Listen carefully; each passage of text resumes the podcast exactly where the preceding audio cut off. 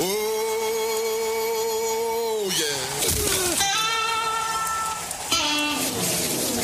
Oh, yeah.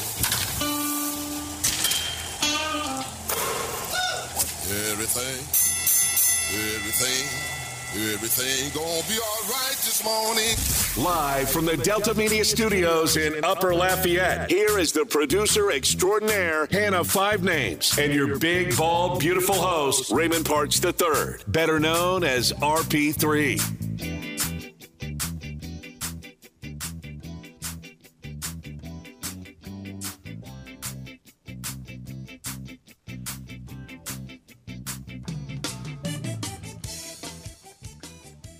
Happy Black Friday. Hope you get all the deals your little hearts desire. Will I be out and about shopping today? No. Will I be going home to take a nap after the show? Yes. Will I instead be eating leftover turkey and passing out in my recliner? Wait for it. You betcha. But we appreciate you making us part of your holiday weekend. Hope everyone had a tremendous turkey day yesterday. Hope you have even a better weekend. What we got lined up for you on this Black Friday edition of RP3 and Company? We got a treat for you. Former Dukes of Hazzard slash Smallville slash to have and have nots slash country music star John Schneider will be joining us for an interview. We're going to talk about his illustrious career. We're going to talk about his charitable work. We're going to talk about his new film, To Die For. That's coming up an hour from right now. A little bit of a holiday festive special guest for you. Then at 8 o'clock, about the North Vermilion Patriots? First quarterfinal appearance in program history. They did so by upsetting not one, but two higher seeds to get there. They're going to try to make it three in a row tonight. We'll talk to the man in charge of the Patriots program. Brett Blakey will join us at 8 o'clock. Then at 8.15, I know you're panicking. You're waking up this morning. You're out there getting your shopping on. You're like, oh, RP3. My man, I forgot to set my lineup for fantasy football. There was the triple header of action yesterday. Lots of points scored. Oh no! Am I doomed? No, you're not doomed. You want to know why? Because Zach Miller will be joining us this morning, former RP3 and Company Fantasy Football League champion, to help you make the adjustments to your lineup in case you missed out setting it yesterday. Going to help you to victory this weekend. And then we'll close out today's show with TJ Jones of the State of the Saints podcast. He'll be hopping on with us. Going to preview Saints 49ers for this weekend on the Big Easy Blitz. That's who we got lined up for you today. Great show. Great Black Friday edition of the show. Of course, if you're up and about gearing up for those great deals, two things. Two things. If you're watching me on the simulcast on Stadium 32.3 and 133 on LUS Fiber, pointing out two things. All three cameras. Two, two, two. First thing, you can listen to us. We appreciate you. Take us with you on the mobile app for Android or Apple devices. That way, when you're in the stores, you're having to be bop around and shop and try to get the good deals. Boom, just put in the earbuds. Good to go. You can listen to RP3 and Company and footnotes and the Jordy Holberg Show with guest host Matt Miguez and Crunch Time with Miguez and Mesh today. Second thing, because I said there was going to be two things. So that, that was the first. Here comes the second. Don't be maniacs out there today. Don't be the guy that's shown on the surveillance video on the news later on tonight for running over someone to get into the store for the Black Friday sale. or knocking over a grandma for the Black Friday sale, or for just getting into fisticuffs because of a Black Friday sale. It happens every single year. Don't be that guy. I believe in you.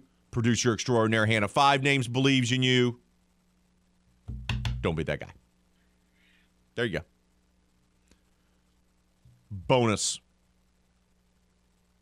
Third thing. If you want to chop it up with us, game hotline's open. You know that. 337 706 0111. That's 337 706 0111. It took approximately less than 10 minutes into this Black Friday edition for Hannah Five Names, the producer extraordinaire, to go ahead and put her head in her hands based on something that I said. I feel like it couldn't have been giving out the hotline number and having people call into the show because she is the woman of the people. Someone's a little tired. How was your Thanksgiving? Five names. Why does the rain like me? Oh, it loves you. Yeah, because as soon as I got on the road, it started pouring down raining. And then it got faster, and it got harder, and then I could barely see. And there's like none of the little hazard light things on the ground to show which lane you're in. So you have people that don't know which lane they got to be in. So then trying to go in your lane, you're like, nah, fam, stay over there. I rode like 45 for like most of the interstate. You know when you're in your car in a thunderstorm mm-hmm. and you blurt out, "Hey fam, stay in your lane." you do understand they can't hear you. I, yeah, I know, but And then- they still and- want to get my lane. And let me let me take it a step further. Even if it wasn't pouring down rain, they still wouldn't be able to hear you. Okay, just, I'm just making sure you realize this. So you went home to Slidell. Yep. Now this came up last week. Before I asked you about how did Turkey Day go for you and your fiance seeing your family down in Slidell, there's a nickname that was brought to my attention via the group text about your hometown.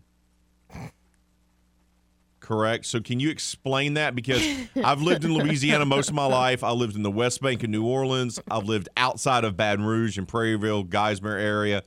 I've lived in Alexandria, Monroe, Lafayette, Sunset. Okay, so I, mm-hmm. I've lived the majority of my time in my here. life in the great state of Louisiana. Yeah. There's a nickname that you blurted out in a group text. I think it was after your team was down by I think three touchdowns in that game against Westgate High, the defending state champs. And what was it again? How did you refer to your hometown? The Dirty Dale. The Dirty Dale. Yeah. I hadn't heard that before. I was like, what is a Dirty Dale? Really? We said it like multiple times. And usually we say Dirty Dell and then we go into the SpongeBob thing. I'm Dirty Dad. No, I'm Dirty Dad. No, okay. You and I have never had that interaction before. You and I haven't, but me and Matt have, and you've been around. So I thought you were listening, but apparently you just decided to, you turn off the It-. When more than one of you starts speaking. comes together under the age of 25, the old man in his office usually shuts the door and then tunes you out. Yeah, then we say, Ray, you listening to us? and then you go, what? Why What you saying? bothering me? Why are you bothering me, children? So the dirty Dell, and, and that's a badge of honor. So like, if if you're from Slidell, you pride yourself on going, man, I'm from the dirty Dell, son. Yeah. We other things dirty, but we also like play dirty. So, or- There it is. There it is. except for when, never mind. So how was Turkey Day in the dirty Dell? Uh, well, it was fantastic. Um, I started off by going to Metairie on Wednesday night to see my grandma, my mom's mom, and we surprised her because our brother came to visit with us for a little bit before he went back home because he was off. So we got to surprise her. I'm like, hey, I brought this uh, this bellhop in, and she goes, oh my gosh.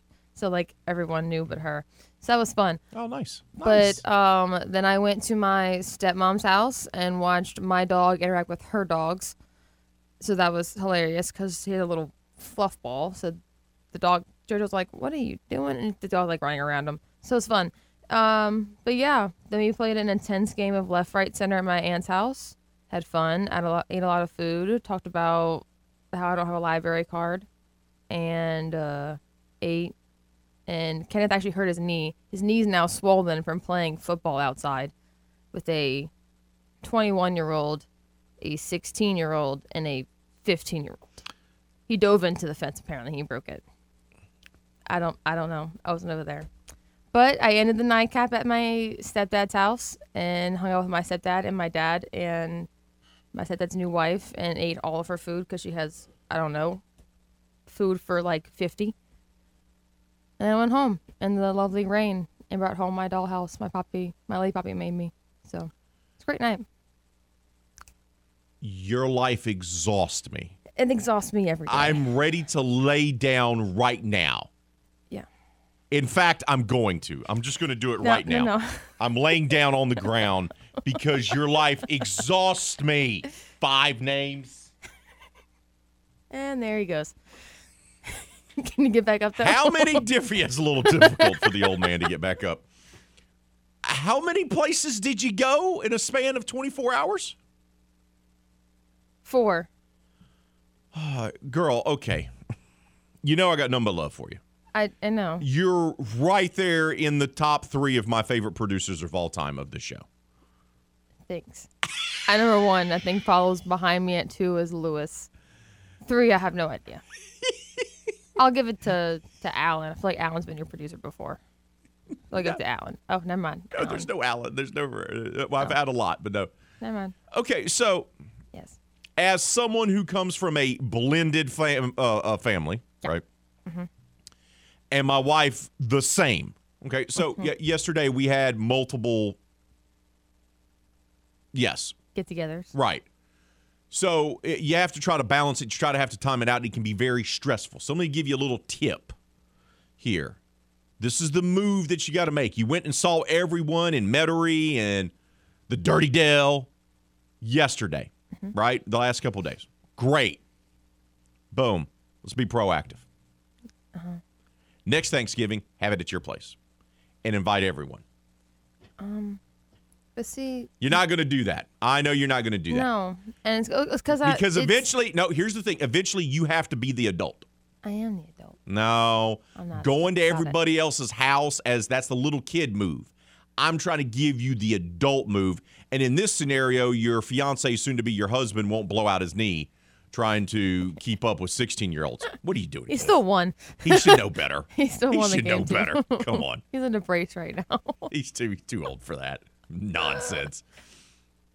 Got to have it at your place, because if not, you're just going to wear yourself down, man. It's just going to wear. It. Trust me, trust me. We had to do this when we lived in Texas, and had to come back and had to squeeze in Alexandria and Lafayette and Arnaudville for a few years. No, no, no, no, no, no, no, no, no, no. I'm telling you, piece of advice. If you don't want to do Thanksgiving because they have ownership of that, what about Easter? Does anyone in the family own Easter yet? no, we don't really do Easter. That's Boom. family thing. Boom. Try to make that your thing. Okay. You guys moved into your new place already, right? Mm-hmm. You're settled in. You, you, you know what I'm saying? You'll be married by that time, right? By the time Easter rolls around, yes or no? I think. When's, When's your date? Easter's going to be in April. I have what's the date? I don't remember. Hold on. Hold on to the fact. Hold please, guys. But I brought my late Poppy's uh dollhouse that he made me way back when. So now I can go to the hobby lobbies to get little miniature ovens and stuff. So I can decorate my house. That's little nice. dollhouse. I think it's very nice. I'm going home after this and I'm going to go to sleep. Yes. I got to bed at 11. I fell asleep at 11:30. I woke up at four o'clock. Did you get the reaction? 3:40 reaction? actually. Did you get the reaction from everyone during your escapades for Turkey Day? Hey, you're off tomorrow, and you'd be like, Uh. "No, fam." did you give them? Did you give them the no fam that way? They get, no fam. I'll be working. Oh yeah. 'Cause I I was had like, to- where, where, you, where you staying tonight? And I said, my house. I gotta go home. I gotta be at work at 4 a.m. Are you sleeping in tomorrow, Ray? No fam. We will not, in fact, be married yet. We will be married the next Saturday Oh. because Easter's on the 9th, and we're getting married on the 15th. Yeah, see, you can't do it this coming year because no, no, that's going to be stressful, and Yeah. You're going to try not to kill people. Because So, see, my family's smart, are getting smarter, and they're doing like their own Christmases. So like on the whatever the How- next Saturday. how are you handling Christmas? So thing is, we go, we do every. So Thanksgiving, we went to my family. Christmas, we go to his family, Next year, you'll flip flop it. and then we flip flop. there every you go. Year. Okay, we've done that before. So we do that so that we get to see both of the sides of the family. His family's a little bit easier because he's not a blended family. He has his parents luckily stayed together their entire lives. So we only go to one house and we do we go there and that's it. My family's just harder because I have like twelve parents. 18 branches, yes. Yeah, it's fun times. So like you know on in two weeks from now I will go to my mom's house for Christmas and do family Christmas there, and then the next weekend we'll go to my grandmother's house. So we do And that Christmas too. there. So we do that too because my brother-in-law Robbie is a drudge boat captain. So a lot of times he's not in exactly for the holidays. So we usually celebrate with Tina's family, her dad, her brother, sister-in-law, their kids. We usually get together when he's home. So we always have Christmas Eve at my mom's. Mm-hmm. And then we always do Christmas Day at our house. That, you know, Santa, boom. By the way, Elf on the Shelf, already out. Done. Do I get to help pick where it goes? Um, She's not awake. She won't know. I went sidebar because obviously she's not listening. so we had an original Elf on the Shelf, and then I misplaced it. So then we went out and bought a girl Elf on the Shelf yes. that has a little dress. Well, I found both of them, and so they're going to be paired up together this year. So I'm going to blow our daughter's mind when she wakes up and looks on the mantle, and there's both of them: the girl elf and the boy elf. now there has to be like Barbie has to have like a, a cop version of her, like a sheriff version. You should find that so you can get the little the little handcuffs and handcuff the Oh, nice, nice. They have all the accessories. I got to go buy some. Uh, so I don't even have the trio. We'll do that probably Sunday. I don't know where my tree's going. I have no idea yet. We've already planned that out. My wife's like, I want it there. Yes, dear. So uh, I lost my train of thought. No. so you have to rotate. Elf on the Shelves are friends. Yeah. So yeah, you have to rotate with with Christmas. So Mm-hmm. yeah, that makes sense. That makes sense. But I'm just saying, try to throw a thing in there. You know, once you get settled, after you get married, then you can be like, hey, I want people over, um, and, and see what happens. We tend to do Easter. We did Easter for a while at our house because Christmas is a rotation, right? Got to figure all that out. Thanksgiving we were usually having at our place yeah. in Easter, so eh, it makes sense. And it's not like they're like millions of miles apart. Like it took 10 minutes to get from where I was at with my stepmom to well, get to my Metairie and the Dirty Dell are not ten minutes apart. No, that is not. I actually I went the night before so I could hang out with my grandma and like spend time some, some time with her and stuff and like I helped them all cook. So I got to see like two of my aunts in that time frame and some of my cousins. There you So go. like we had to help cook and do all of that. Oh, all that. And then left that morning and then be able to see that. I mean, actually, because of a random excursion of my dad staying with my stepdad and then becoming like BFFs now, they now spend Thanksgiving and like Christmas together. So I was able to see my dad and my stepdad at the same time because they came to my stepdad's house. Where I will have to show you after we get to the timeout all the pictures to show you the feast that there is. That's for like 50 people. There's only like 12 of us. Once again, your life exhausts me. It does. Your wedding is going to be. Oh, you're gonna have so much fun. It's going to be epic. I was changing people's things to attending on my my wedding app because I was with people. I was like, "Have you RSVP'd?" No. Okay, gotcha. You coming? All right. I was changing people to attending. I'm close to changing yours to attending. We, we are attending.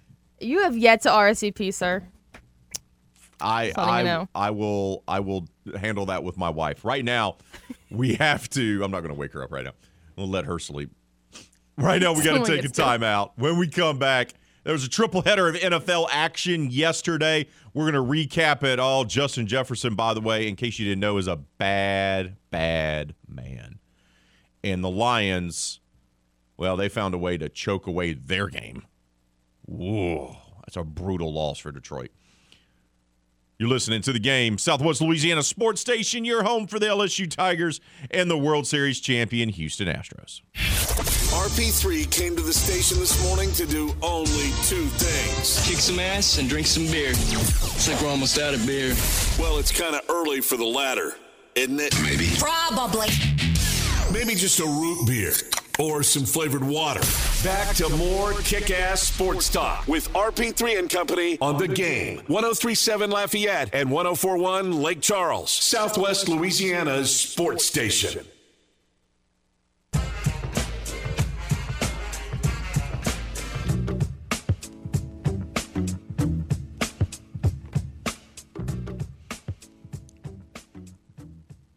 Looking for great stocking stuffers for this holiday season? Look no further than the Game Clubhouse at 1037thegame.com or 1041thegame.com. As a member of our rewards club, you're going to have the opportunity to score excellent prizes like a $150 gift certificate to Mr. Lester's Steakhouse at Cypress Bayou Casino Resort, or you can get yourself a $25 gift certificate to Mabel's Kitchen at Cypress Bayou Casino Resort as well. But you can only score those great stocking stuffers by becoming a member of the Game Clubhouse. So do yourself a favor today on Black Friday.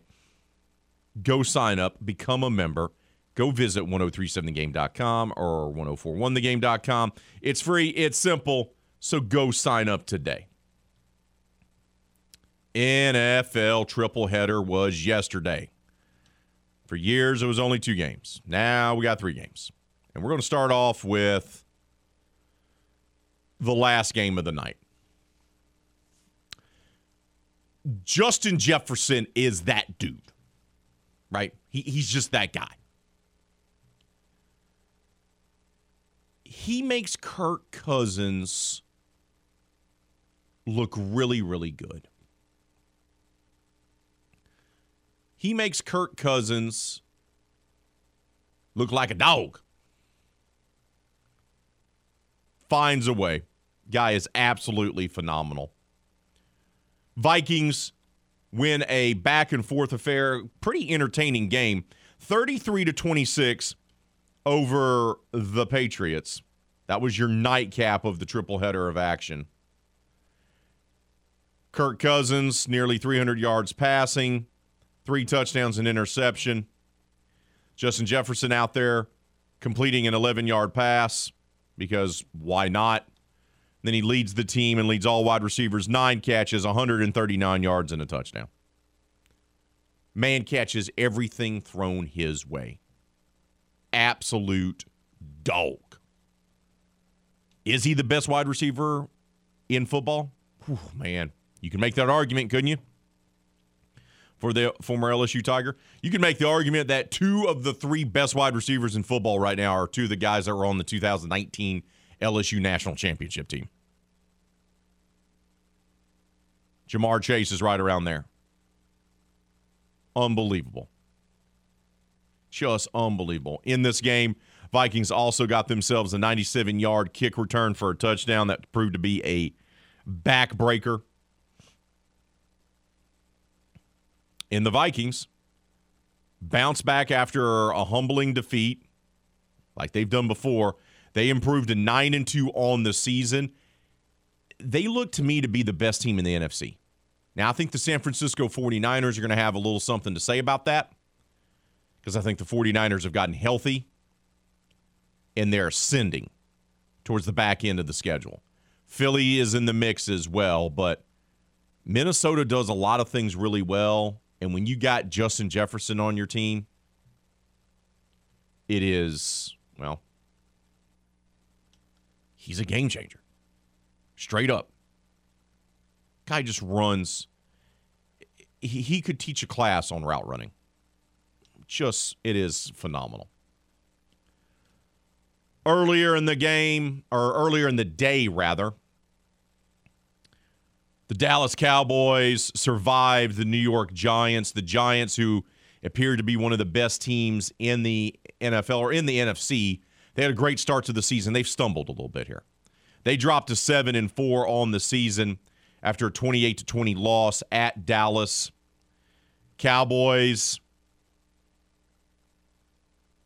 Dallas is going to be a playoff team.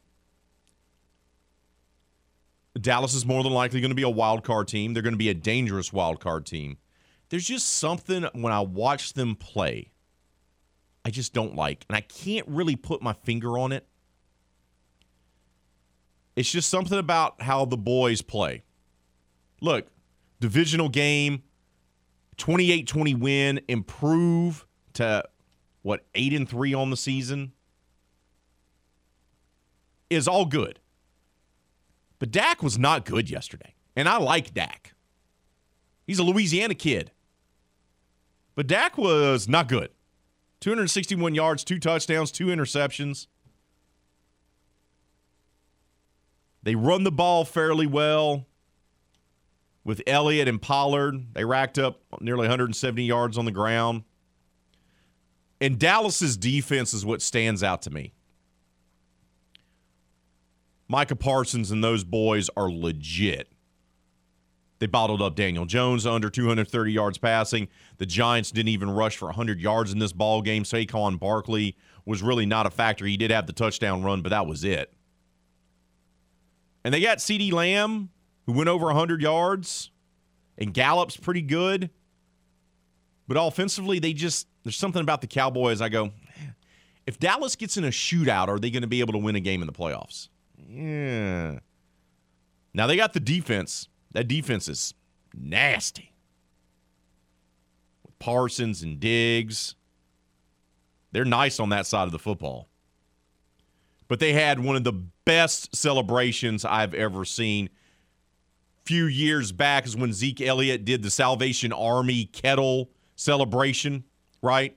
And he jumped in there uh, on Thanksgiving Day because the kettle's there at Cowboy Stadium, AT&T Stadium, and jumps in and you know jumps out. Well, they did a whack-a-mole celebration. The Cowboys did. I got to give it up to them. Look, I was raised and spent the majority of my life as a Washington Redskins slash football team slash Commanders fan, so I despise the Cowboys. But I got to give it up. Game recognized game that whack a mole celebration with the Salvation Army kettle was perfection. Absolute perfection. It was great. The early game. Look, I like Dan Campbell. I like what he's done in Detroit. They fight for him, they play hard for him. Now, they got to get some pieces there. They have some nice pieces, but they still got work to do in Detroit. But Dan gets them fired up. Dan gets them to play hard and tough. They had their foot on the throat of the Buffalo Bills and let off their foot. They lost yesterday 28 to 25. Detroit falls to 4 and 7. They had this game. They should have won this game. Josh Allen had a pedestrian game by his standards. He really did. 253 yards, two touchdowns, and an interception. He was sacked three times. Detroit got after him in this ball game. Lions, though, weren't really able to run the football and give themselves a balanced attack on offense. You got a decent game out of Goff. I mean, it was a decent game. Two touchdowns, no interceptions. He was sacked twice, twice in this ball game.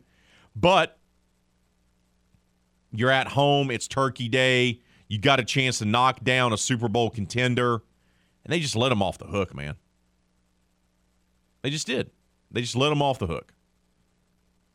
And it's a game they should have won. I mean, here's the sequence of events for the Lions yesterday miss a 29 yard field goal, allow a safety, miss a winning touchdown pass, allow a winning drive in only 23 seconds.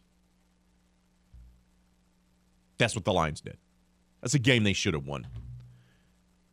And I'll say this everyone had Buffalo penciled into the Super Bowl before the start of the season. Look, Allen is special. He's he's the reincarnation of Brett Favre. But this Bills team is flawed as I'll get out. And I do believe I trust Kansas City far more in the AFC right now. Because the Bills, I don't know. There's something off about them. Just something off. That was your triple header of NFL action on Turkey Day. Let's head out to the hotline. Welcome on our guy, halftime. My man's up early, ready to go get those deals, ready to buy all the gifts for the family, get it out of the way on Black Friday. Halftime, good morning to you, brother. What's on your mind? First, I'm going to tell you good morning and uh, happy belated Thanksgiving. But no, I'm not going to make the deals. I'm headed to work so I can have money so my wife can go get the deals. Let's get that straight. My man, my man. but uh, no, uh, I was listening to you just now about uh, talking about Dallas, and um, I know you guys are sports analysts. It's kind of hard because the way how Dallas is, is the way it is with Dallas, uh, where if you talk, if you if you analyze them the right way, all of a sudden you're just a Dallas hater. And it's harder for you by you being a Commanders fan or Instinct fan, whatever you want to call it.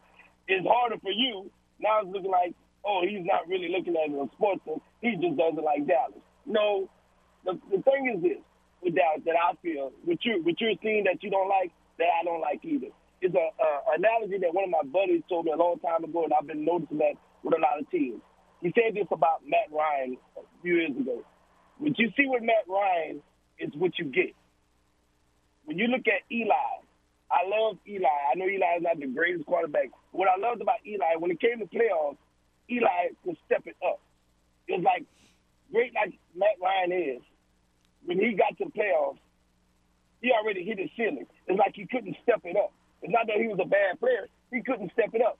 It's like Tom Brady. Tom Brady stepped it up. And I think that's what you're saying, what you see with, with the Cowboys. And, and as far as I'm concerned, that's what I see. I feel that the Cowboys are going to win in the regular season, or when it comes to the playoffs, they're going to, you know, depend on the team, they won't be able to take it up. Well, Dak, you will not be able to take it up a notch.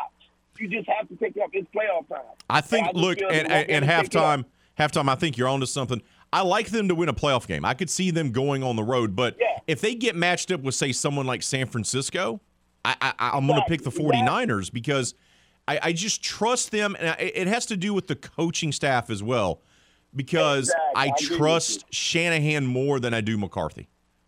I agree with you wholeheartedly. Yeah. I agree with you. But as it is, I think they just can't step it up. Whenever they're going to meet that team, I, I, I don't even trust them to win a playoff game. I'm serious. That's just me. I just don't think they're going to step it up. I, I think they're a great team. I think they should be able to make it to the Super Bowl. Like you say, that defense they have. But I think offensively, they won't be able to step it up, and that's what's going to kill them. All right, guys, you have a good one. You too, brother. Enjoy your weekend. I mean, look, Micah Parsons is that dude. I mean, he is a dog. But when I watch Dallas play, they have the defense. And I like Dak. I do. And the criticism comes because you're the Dallas Cowboys quarterback. And Tony Romo had to deal with the same stuff. But I don't know if I trust Mike McCarthy to call the right plays. And I don't know if they have enough guys on offense. I really don't. We got to take a timeout. When we return here on RP3 and Company, the Egg Bowl was last night. Woof, Ole Miss. Top 10 looked like a contender. And then they finished out the regular season losing four of their last five, with their only win being a three-point affair against dumpster fire Texas A&M. Rebels lose the Egg Bowl to the Bulldogs. We'll recap it next, right here on the game. Southwest Louisiana Sports Station, and your home for the LSU Tigers and the World Series champion Houston Astros. Tune in every weekday at 8:15 a.m. and 3:15 p.m. for the LSU Sports Update, presented by Tibbs Trailers here on the game. 1037 Lafayette and 1041 Lake Charles, Southwest Louisiana's sports station.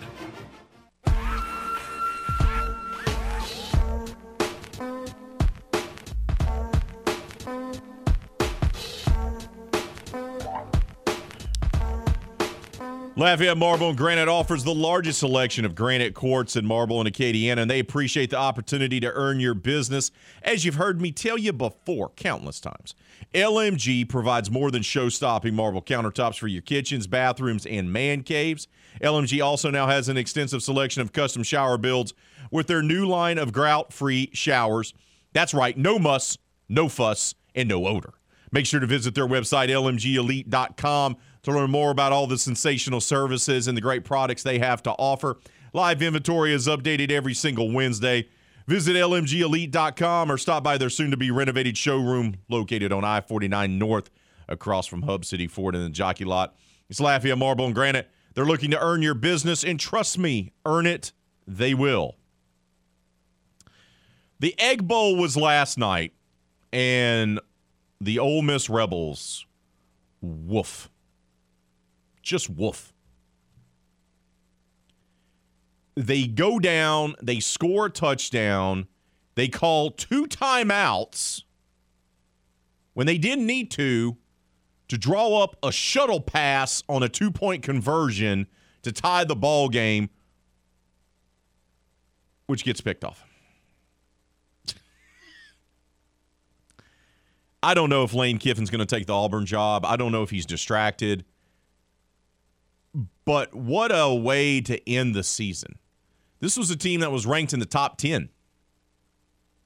This was a team that looked like a contender until the second half against LSU when they absolutely got mollywopped and lost by 25 points. And they've never been the same team since. Now, we can sit here and say that they were overrated, and they probably were. They really didn't have a quality win on the resume, the only one being Kentucky. And we have figured out that Kentucky's really not that much of a quality opponent. But to stumble and to just look terrible down the stretch when you had still an opportunity to be a 10 win team, had an opportunity to finish strong they lose to LSU 45 to 20. They eke out a win on the road at A&M 31-28. And we know Texas A&M's a dumpster fire. They follow that up with a hard-fought loss versus Alabama. They get shellacked by Arkansas. And then they lose last night 24-22 in the Egg Bowl. Mike Leach wins the Egg Bowl for the first time as the head coach at Mississippi State. And this is not a very good Mississippi State team. They improved to 8 and 4 on the season, but 4 and 4 in the SEC. They're not very good. LSU on top of the West, Bama right behind them. Mississippi State, Ole Miss finished the year 8 and 4 each, 4 and 4 in the SEC. Woof. Ole Miss. This is how it went down last night from Hotty Toddy the Fighting George Faustas. They dropped four passes in the ball game. They got outrushed by a Mike Leach coached offense. Had a complete coverage bust on a fourth quarter touchdown that they shouldn't have given up.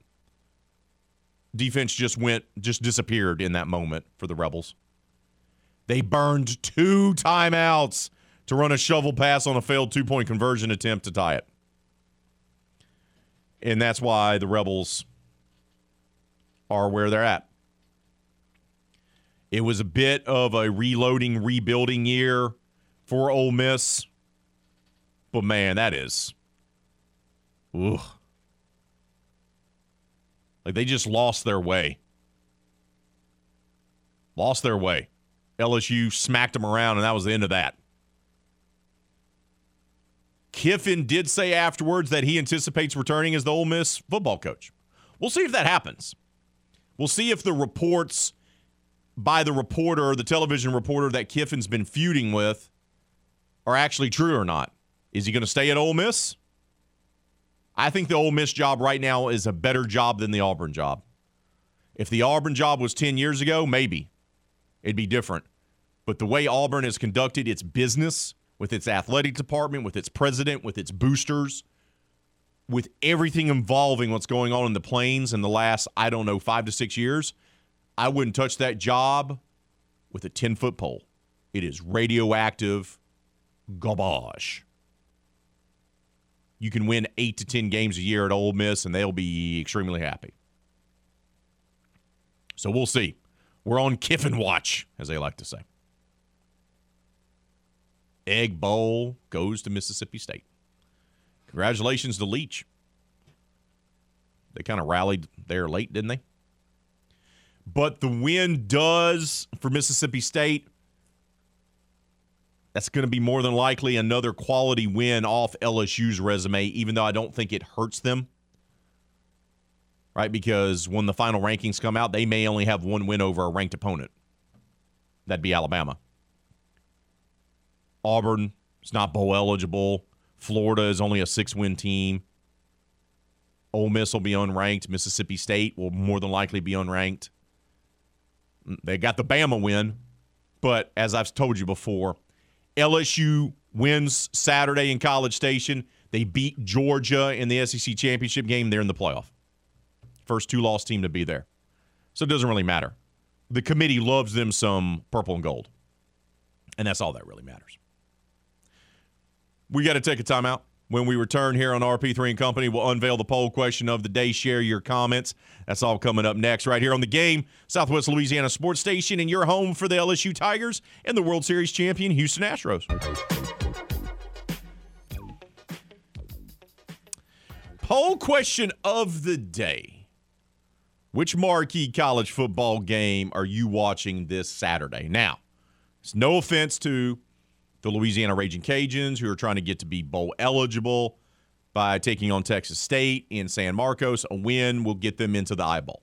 And it's no offense to LSU going and playing at Texas A&M. Aggies are an absolute dumpster fire. We know this. We understand this. And a win gets LSU to 10 wins for the regular season before heading over to Atlanta for the SEC championship game. So it's no offense to those games. It's not even any offense to the Iron Bowl, which is intriguing because of everything going on with Auburn. And could they pull off an upset with an interim head coach against a very vulnerable Alabama Crimson Tide team? There's some intrigue there. But really, there's three marquee matchups that could directly impact the college football playoffs. Michigan at Ohio State in the horseshoe number three at number two. Big Ten division title on the line. Winner goes to the Big Ten championship and will be able to punch their ticket to the college football playoff. The other one's going to need help. And one of the best rivalries in all of sport. Notre Dame at USC. This is intriguing. USC, they got past UCLA. They're going to make their case to get into the college football playoff. Irish have played far better of late. Can the Trojans get past them and keep their hopes of getting in to the college football playoff alive? Oregon at Oregon State also has a trickle down effect as well because that rivalry game, known as the Civil War between the Ducks and the Beavers, they're both ranked in the college football playoff rankings. A win for Oregon could help their chances. And then if they beat USC, they may be able to try to sneak into the college football playoff as well. So that's got playoff implications as well. Pac 12 after dark. Poll question of the day Which marquee college football game are you watching this Saturday? Right now, 48% of you say Michigan at Ohio State, 38% of you say all of them, 14% say Notre Dame at USC, and 0% say Oregon at Oregon State. Salty Steve says Buckeyes versus Wolverines, battle of the overrateds, but it's necessary for Ohio State to win big. Only reason to watch Pac 10 fussball. Sucks. Salty Steve, it's supposed to be no salt Friday. No salt Friday, and this man is all about the saltiness. Keep those comments coming. Leave them on Facebook and Twitter. Hour number one down on this Black Friday edition. Hour number two, we'll kick it off with John Schneider. That's next, right here on the game.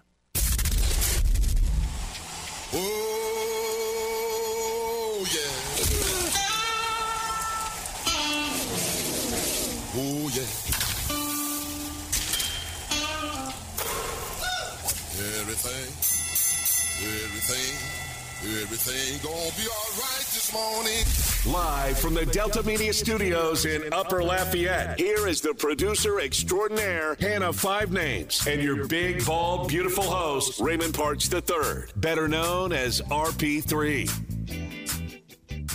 Welcome back into RP3 and Company on this Black Friday edition of the show. As the clock turns to 7:03 and we begin hour number 2, make sure to go get your votes in on the poll question of the day. Leave your comments on Facebook and Twitter. Just make sure you keep it clean for the kids. No shenanigans. And while you're out and about buying gifts for your loved ones, trying to get those great deals, we got an early Christmas gift for you with our next guest. His iconic career began four decades ago when he portrayed Bo Duke on The Dukes of Hazzard. He would later go on to portray Jonathan Kent on the Superman origin series Smallville on the CW, and then found even more fans when he portrayed Jim Cryer on The Haves and the Have Nots, created by Tyler Perry. In between, he has put together a great chart topping country music career. He has created numerous foundations to help children, and he's become an independent filmmaker in his own right. In his new film, Die For, is available now to stream and to buy on DVD. It's our privilege welcoming to RP3 and Company, John Schneider. John, good morning to you, brother. How are you? You read every word just as I wrote it. no, I'm kidding. I'm kidding. Thank you for all of that. My God. I want to start off talking about your career. And you're 18 or 19 years old when you get cast as Bo Duke on the Dukes of Hazzard and you find instant fame. It becomes a pop culture phenomenon. How did you deal with the instant fame that came with being on the Dukes of Hazzard? With all due respect, it's only instant from the outside perspective because I started in theater when I was eight years old.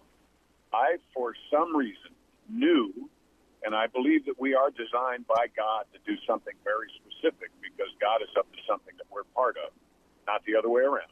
And for some reason, I knew at eight years old, oh, this is what I am. Uh, not just this is what I'm supposed to do, but this is what I am. So I say that to say that even though I was only 18, I had been actually doing performing and doing theater. And I bet you I'd done 22, 23 different productions. Uh, as an actor or a singer or somebody hanging lights or doing makeup by the time I was 18. So I was uh, I was ready for it and I was expecting it, which is a an interesting word, I think. Not expecting it because I thought I was any good, but expecting it because I believed that was the road God put me on. So when the opportunity came around for Dukes, that very week I had auditioned for uh, a movie called The Great Santini with Robert Duvall. And also, they were doing a, a nationwide combing the nation to try to find somebody Southern, which is a whole other story, but Southern to replace John Travolta in Welcome Back, Kotter, because John was leaving that show. And the reason I say that's a whole other story is I was uh, they were looking on Dukes, they were looking and Welcome Back, Kotter. They were looking for uh, for older people like 24 to 30 um, and from rural South, and I was actually 18 from Westchester County, New York. you didn't quite fit the uh, what their uh, perception of who that role was supposed to be for. No, but you know, by that point, I'd already played Tevye and Fiddler on the Roof, and I'm not a I'm not a 50 year old uh, uh, Jewish man from uh, Anatevka.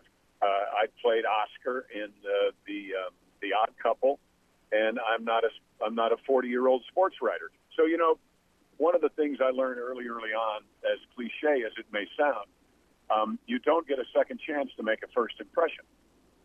So I had heard through the uh, actors' grapevine what they were looking for specifically and what they were not looking for specifically. So um, I gave them my interpretation of what they were looking for, told them I was 24 from Snellville, Georgia and I, I showed up at the audition with a six pack of Pabst Blue Ribbon and, and asked the secretary at the desk if she wanted one.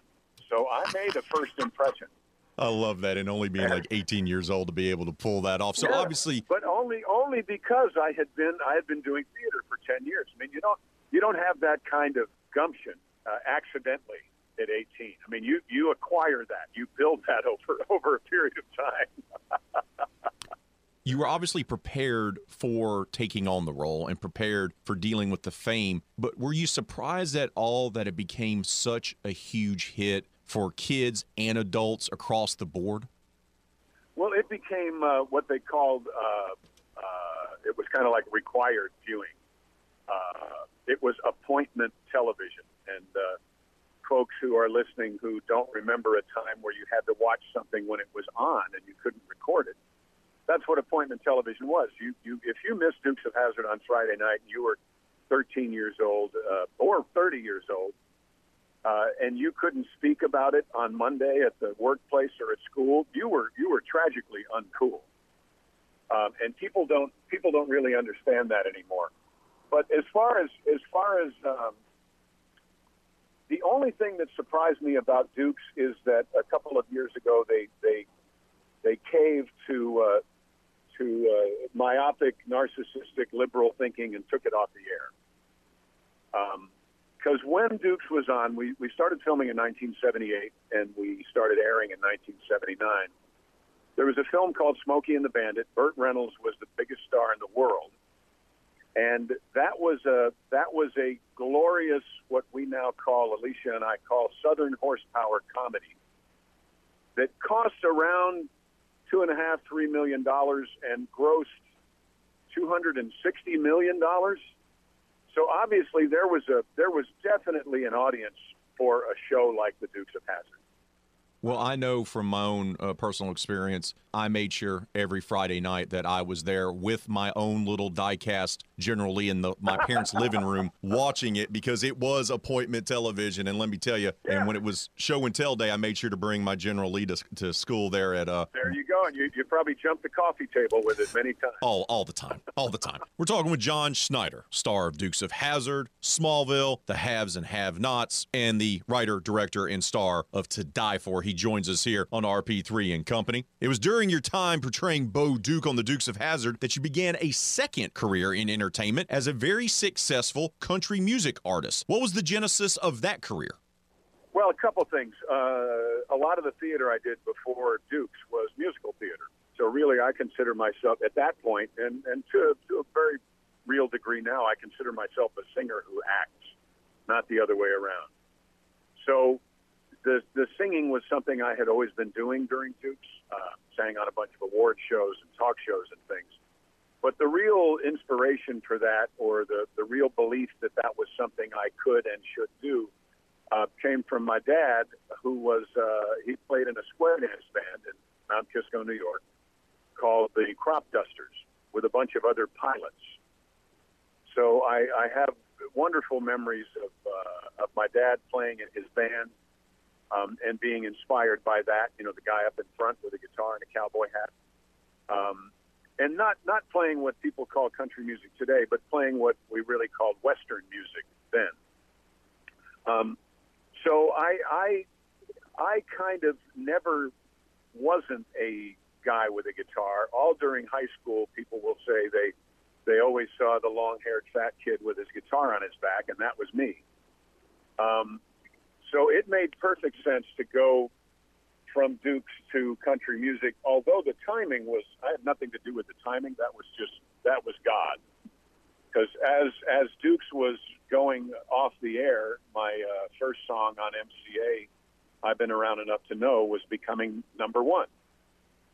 So uh, I wish I could say I, you know, of course that was in my plan. Well, no, that just was uh, that was not luck, but that was a, a confluence of, of being at the right place at the right time, but with the right tools and the right history to take advantage of it.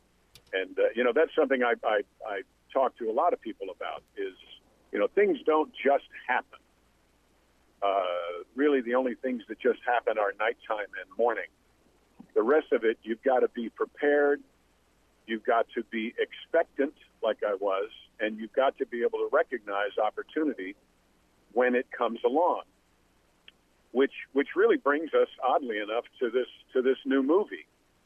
Um, because last year, uh, Alicia and I were in a somewhere out in Arizona, and a, a story came over my Facebook where a guy had just chosen to go to jail rather than obey the court and take the American flag off the back of his truck when he drove within 100 yards of the local high school. Um, so that was right at a year ago.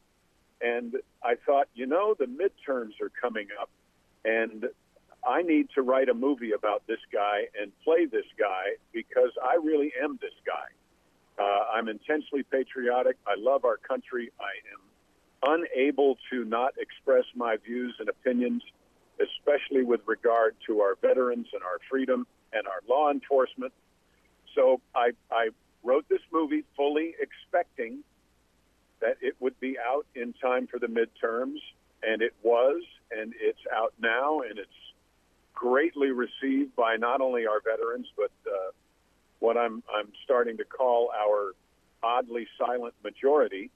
So when when uh, when President Trump was on the air the other day and said, "I am your voice," I was thinking, you know, that's so funny. I was just saying that this movie has been the voice of a uh, of an oddly silent majority, and now they don't have to be that anymore. For me, John, my patriotism is rooted in my family. My grandfather served in the United States Air Force in World War II. I had another grandfather that served in the Pacific during World War II as well. My brother in the United States Army served three tours overseas in Iraq and Afghanistan. So my patriotism comes from my family members who served our country. I know your father served in the United States Air Force as a pilot as well. Is that where your sense of patriotism is rooted in? Your dad? A great, a great, great role. Uh, my father as well as my grandfather uh, at our studio in uh, in Baton Rouge, Louisiana, or Holden, Louisiana. Actually, I have the roster from when my grandfather fought in World War One. It's up on the wall. So I've had that. That was uh, that was given to me when my grandfather passed away uh, back in I, I, 1972, and uh, I just have in me a an understanding that my freedom is not free. Now, my grandfather on my other side, there's a little bit of a, a, a morbid tale, but my grandfather on my my uh, mother's side was uh, ran a funeral home, and I can remember being an eight year old in 1968 and uh, used to hang out with my my grandpa at the funeral home in Katonah, New York and the first the first uh, body I saw was a young man, probably 22, 23, who was killed in Vietnam and, and came back home draped in a casket with a flag on him. And I remember the town showing up to honor this young man and his family and his service and his sacrifice. And I'll never forget that. So to me, the flag of the United States of America is indeed a symbol of our freedom and our country, but I will never be able to disassociate the flag of the United States of America with the sacrifice that people make, they have made, they will continue to make, and the families of those people will continue to sacrifice for our freedom. So when someone takes a knee and when someone is applauded for doing so, everything in John Schneider's soul catches fire. And I, I believe in freedom. I believe in freedom of speech. I understand the logical debate that the flag is the symbol that gives you the right to disrespect the flag, which is the symbol that gives you the right. It's a, a circular argument. But I also believe in my soul that in this country we have the right to do all that but which what is wrong. And disrespecting those who have given their lives and their limbs and their loved ones for our freedom is unequivocally wrong. And that's what this movie is about. We're talking once again with John Schneider, former Dukes of Hazzard star. His latest passion project is To Die For. It's out now. You can find it to dieformovie.com or to diefordvd.com. John, I'll be remiss if I don't ask you about Smallville. Great success on that show. You portrayed Jonathan Kent for a decade, and a lot of people believe that Jonathan Kent is at the heart of the Superman origin story. Some of the big budget movies that came after that show kind of lacked that heart. What was it about portraying Jonathan Kent that appealed so much to you, and why did you jump at the chance of portraying him on television? The degree to which when I first read the uh, the pilot of Smallville, how much the Jonathan Kent character reminded me of Uncle Jesse in his dignity, in his love, in his not only respect for his niece and nephews, uh, but his respect of them and his requirement of respect from them. So when I read the pilot of Smallville, the, the, the line of dialogue that really sung to me was uh, when Clark saved uh, Lex Luthor's life, and then all of a sudden, a, a brand new truck shows up at the farm. And when that showed up, I took the keys from Clark, and he and and he thought I was saying, uh, "I don't want you to have this because it came from the Luthors." And I said no, and I explained to him a few things about the family history of the Luthors and the greatest line of dialogue was, I just want you to know where the money came from that bought that truck. You know, and there are so many levels of, of respect and honor and dignity and thought and logic and reason in that one line of dialogue that when I read that, I thought I've uh, I've got to be this character. Uh, this is the next thing that just as when I read the, the Dukes of Hazzard sides, I thought, oh, this is for me. When I read the Smallville pilot, I thought, oh, this is for me. Um, and went out and, and seized it with both hands, uh, which you must do. You know, people don't give you anything. And, and uh, truth be told, I believe that if something is given to you, it's probably not worth having. We have to step away to take a timeout, but more with John Schneider coming up right here on RP3 and Company. You're listening to the game 1037 Lafayette, 1041 Lake Charles, Southwest Louisiana Sports Station, and your home for the LSU Tigers and the World Series champion Houston Astros. A recent survey said that game listeners prefer our station than filing their taxes. Take that, taxes. This is the game. 1037 Lafayette and 1041 Lake Charles, Southwest Louisiana's sports station. John Schneider rejoins us here on RP3 and Company. His latest movie, To Die For, is out right now. You can go find it at todieformovie.com or todiefor.dvd.com. John, you took on a ton of challenges in your entertainment career. Small screen, wildly different roles. You did music, touring, successful country music star. You've even done Broadway, off Broadway productions as well. But was the most challenging thing you've ever taken on in your career that's now lasted four decades when you made the decision to appear on Dancing with the Stars? Absolutely. you know, and I've done Broadway show. I've had a couple of opening nights on Broadway, which you know, before Dancing with the Stars, was was the most nerve wracking thing. Um, Dancing with the Stars was me as a total fish out of water. Uh, but it was also, and I, I'm a guy. I've been working out. I've worked out for years. I've, I've kind of backed a little away from it in the last year. We've had a, a, a an interesting year, but um, it was the most physically demanding gig I've ever had as well. So uh, during that time, I came into it in pretty good shape, but I lost 26 pounds doing Dancing with the Stars. Uh, so it was uh, it was quite something. I think when you when you did the introduction, I think when you mentioned it, you might have heard me groan well, I did because because it was hard to do. I'm glad I did it though. I'm delighted that I did it, but uh, I don't believe I would do it again. How tough was your dance partner, Emma Slater? Oh, she was great. She was a tyrant though, you know, which you need to be. You need to be. You, you need to. Uh, uh, I never took a ballet. Well, you know, I actually in uh, in summer camp, in theater camp, I might have taken a ballet class.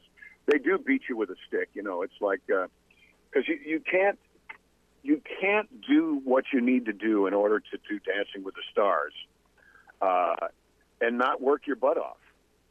And you know, it's like a good trainer. Maybe you'll do ten reps on your own, but you'll do fifteen with a good trainer.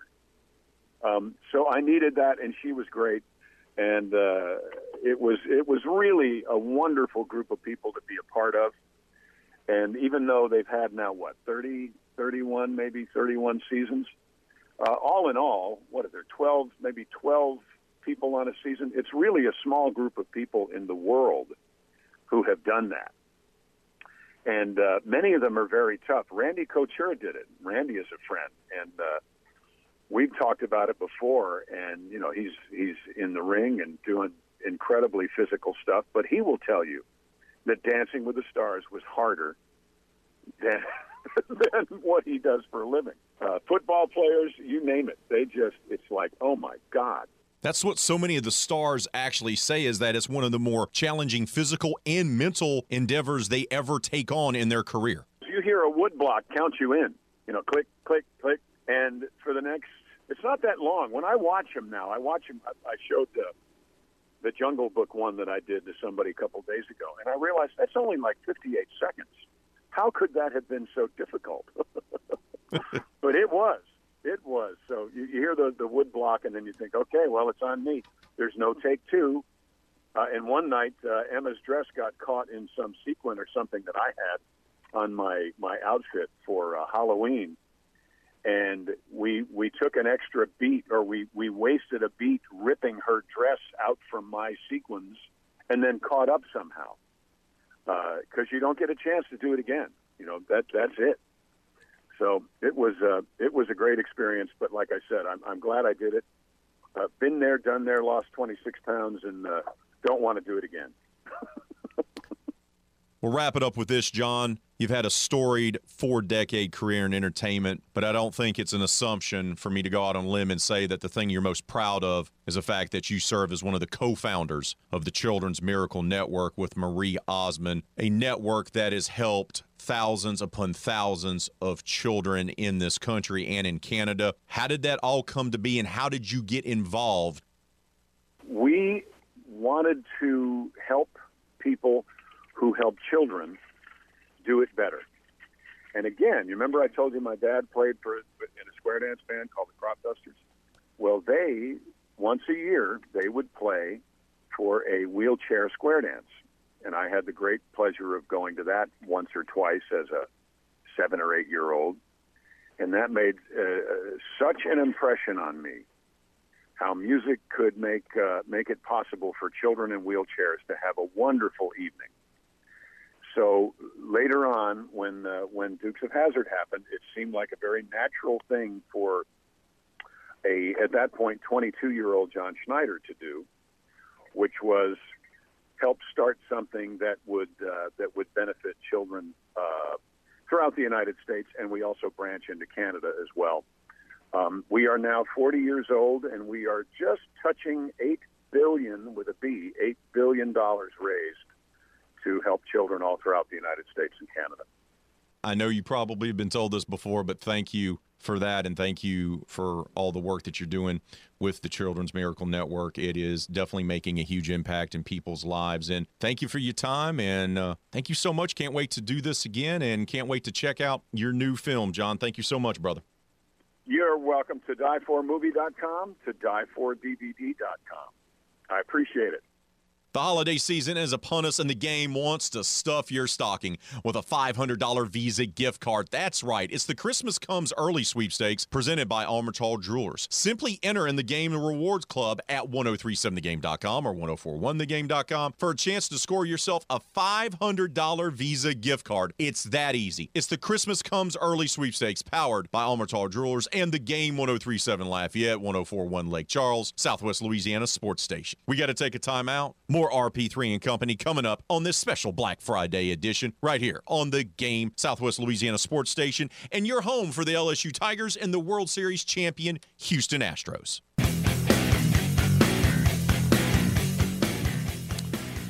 Hey, you're out there looking for great deals today because it's Black Friday. Guess what? We got another great deal from AcadianaDeals.com to tell you about because you can get yourself a $30 voucher to Mudcat Whiskers for just, wait for it, $15. That's it. That's a $30 deal for half the price. Once again, visit AcadianaDeals.com. That's AcadianaDeals.com today to get yourself a $30 voucher to Mudcat Whiskers for only $15. Great stocking stuffer gift for someone in your life. poll question of the day is all about this college football weekend.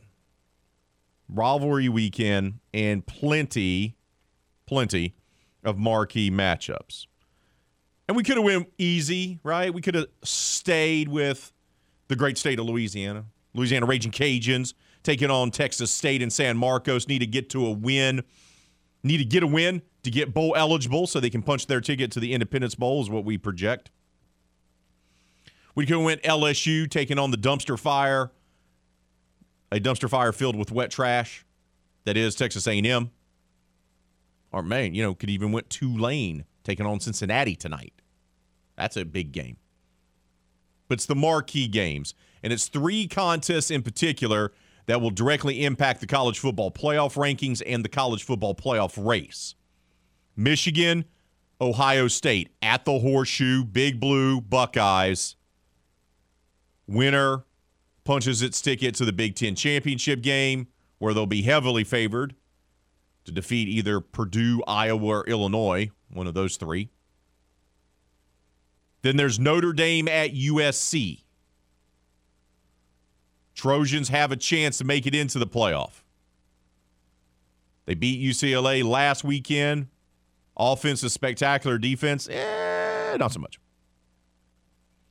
They're taking on a Notre Dame team that has found itself in the back half of the schedule.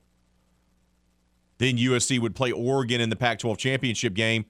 Eh, that's three ranked opponents in a row. They win all three of those games, they could find themselves in the playoff. But they got to get past the Fighting Irish. That game will be at the Coliseum tomorrow. Then there's also Oregon at Oregon State. The Civil War is how they refer to that one. The Ducks versus the Beavers. Both of those teams are ranked in the college football playoff rankings. Oregon slips up to Oregon State. That could have a huge impact on USC. USC needs to have Oregon still with one loss. If the Ducks trip up against the Beavers, that hurts USC's chances of getting into the playoff. So that has a direct impact there on the college football playoff rankings as well. The final one heading into championship weekend. Right now, 52% of you say Michigan, Ohio State. Of course, you can listen to that game live right here on the game. 11 o'clock kick. We're carrying it for you. We got Michigan, Ohio State in the morning, LSU, Texas A&M in the early evening. 31% of you say all of them. Going to binge out this holiday weekend watching college football. 17% say Notre Dame at USC, no votes for Oregon or Oregon State. Ralph on Twitter says, as long as channel surfing is allowed, all three. Really want to watch the Golden Domers win one of the one for the ex skipper and upset USC, but we'll be glued to LSU versus A&M because I'm a little nervous about a trap game. Go Tigers, go Cajuns.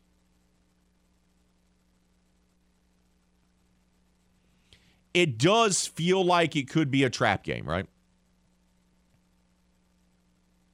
Does feel that way, but does A&M have any life left in them? I don't know. I really don't. I, if this was a normal year, I'd say yeah, but this is a team that's out of even going to a bowl game. Their season is lost. They already got players entering the transfer portal, ready to, to abandon ship like rats on a on, on a vessel that's taking on water. You think A&M would get up for this? You think A&M would like to play the spoiler? You think A&M would say this is our Super Bowl, if you will? But I don't know. Have you seen any fight whatsoever from Texas A&M in the last month? Did they look like a team that's inspired? Did they look like a team that's fighting for their coach? Did they even look like a team that's listening to their coach? Because they don't to me. They really don't. They really don't appear to be a team that really gives a flying flip right now. They just don't. Keep those votes coming. Leave your comments on Facebook and Twitter. Just make sure you keep it clean for the kids. We got to take a timeout. When we return here on the RP3 and Company, the producer extraordinaire She's been resting her chops. She's ready to dazzle us with weekend picks. That's coming up next. LSU A&M, UL Texas State, Saints 49ers. All coming up right here on the game. Southwest Louisiana Sports Station, your home for the LSU Tigers and the World Series champion Houston Astros.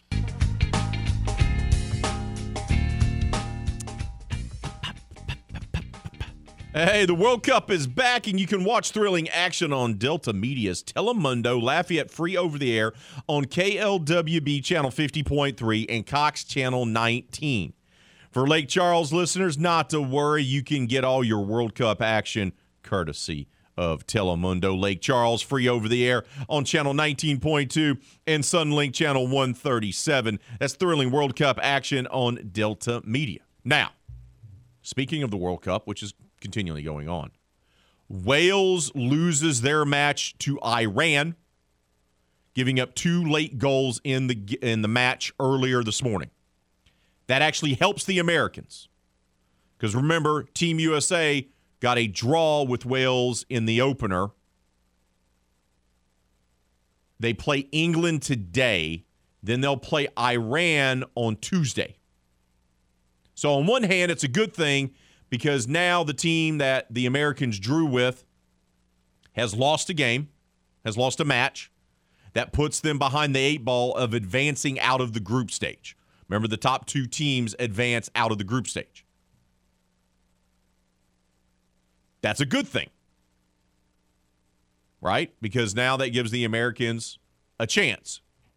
Here's the bad portion of that they drew with Wales. Wales just lost to Iran. Iran does not appear to be an easy match now. So even though Wales lost, the Americans, if they lose today against England, will have to now beat Iran and will probably have to win the point differential. Woo! I feel like the Americans are going to get out of group stage. But the confidence level I have for them to make a run at the World Cup, not that high. Not that high for me. Just isn't. Just isn't.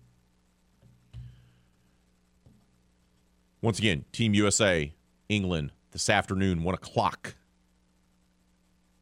World Cup action from Qatar. Let's talk about the action for this weekend. Hesitation, trepidation by the producer extraordinaire, Miss Hannah Five Names, about making her picks for the weekend.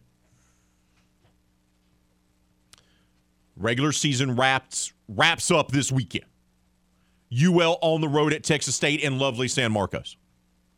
Got to get a win. You get to six wins. We already know Independence Bowl covets the Louisiana Raging Cajuns. They win on Saturday. Tomorrow, they are going to be heading up to Shreveport for Independence Stadium. Woo! Shout out to Shreveport, Bossier City. LSU also in Texas, taking on Texas A&M, trying to avoid the trap game against the Aggies, who are an absolute dumpster fire times two. And then there's the Saints coming off a win. They're feeling good about themselves, but they haven't won back to back games all season long. And they got to go on the road and take on the 49ers, who are ascending. They look like they could build themselves up into the be the best team in the NFC. Those are the three games we got to make picks for. Those are the three games that Hannah Five Names has researched on. But emotionally, it's been a toil on her. She has just been ravaged with uncertainty when it comes to these picks. So let's get right to it. Let's start off with the Louisiana Raging Cajuns at Texas State. Need a win to get to bowl eligibility in Coach Dez's first year.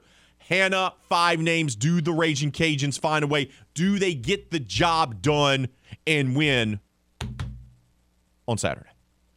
I hope they win. My fingers are so crossed they c- you could break them. Um, I I think that the team to me kind of deserves it. I think the win is needed. I think to keep in high spirits and keep the fans at bay because everyone nowadays is all we need to win and win and win and win and we have new coaches we need to win and win and win and win but don't really realize a thing called transformation and transition aren't words they'd like to hear. So I think they do win 24 to 20. That's a good score. Very good score. Excellent score. Nearly was my score.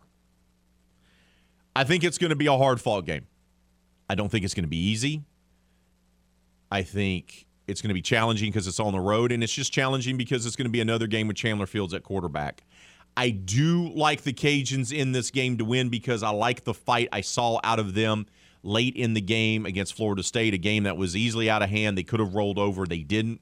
They put together a couple of touchdown drives that's going to help build confidence. That game was on the road as well. When the Cajuns are on, they're really good. 38 points against Arkansas State, 36 points against Georgia Southern.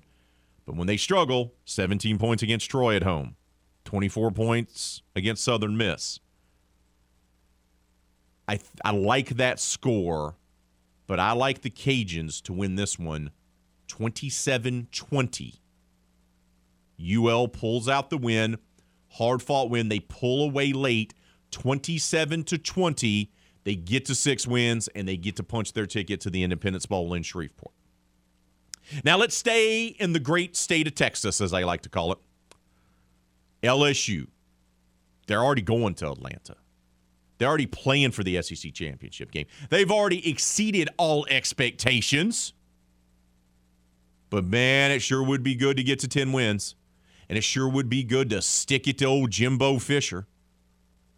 Is he the most un in a in a conference that has Nick Saban as a head coach and Lane Kiffin as a head coach? Jimbo may be the most Disliked. disliked coach in the conference. You're working hard to have that title. Yeah. I don't think it's going to be a trap game. I think getting tested on the road at Arkansas two weeks ago in bad conditions against a desperate team, I think that shook them. I think they were able to pull out the win, and because of that, I think they're going to be focused. And I don't think Kelly's going to let them slack off against A&M. Plus, A&M players, some of them have already talked off, ran off at the mouth, have talked about peeing and cornflakes or whatever that comment was by one of their players. I'm not for sure. We'll have to check if he's still on the team or did he already enter the transfer portal. I like LSU to win this one. And you know what? A lot of people say this is a trap game. I don't think it's going to be. I don't think A&M has any fight left in them. I think Jimbo Fisher's lost his team. I don't think they care. I think they've tuned him out. And I don't think the fans care either. I don't think this is a close game. I'm going to say LSU 35, Texas A&M 17. I think this is going to be a good old-fashioned beatdown and holiday weekend will be a good one for LSU. What says you? So I think it's still going to be a close score, but not because I think A&M has like that much fight in them. I think they're still going to try. I think they will still try because they want to be like, our coach sucks. We have guys in onesies and jumpers that like to talk crap about every other team we're playing against, so we still suck. So I think they still just try just to like just just to do so. So I think it's going to be still close 31-27, but the points will come very little at a time with like 30 minutes between each touchdown or play. So 31-27 LSU. See, I just I, I get that, but there's no fight left in this A&M team. I'll be stunned if it's a close game tomorrow. I really will. And I'll be there. I'm making the trek. Never been to Kyle Field, never been to College Station. I'm staying about 35 minutes outside of town with a buddy of mine, and I picked a hotel that's next to a Whataburger, so that'll probably be the highlight of the trip. Let's go to the third and final game that we have to give picks for. You hear? You hear? You know what we're going to do? We're going to take a timeout. When we return, we'll wrap up hour number two on this Black Friday edition, and you'll hear all the trepidation in Hannah Five Names' voice about her Saints 49ers pick. That's going to be coming up next, right here on the game, Southwest Louisiana Sports Station, your home for the LSU Tigers and Houston Astros. There will have to be an email sent to people on this Black Friday edition. Shenanigans ensue. All right, we only got a couple minutes left in hour number two.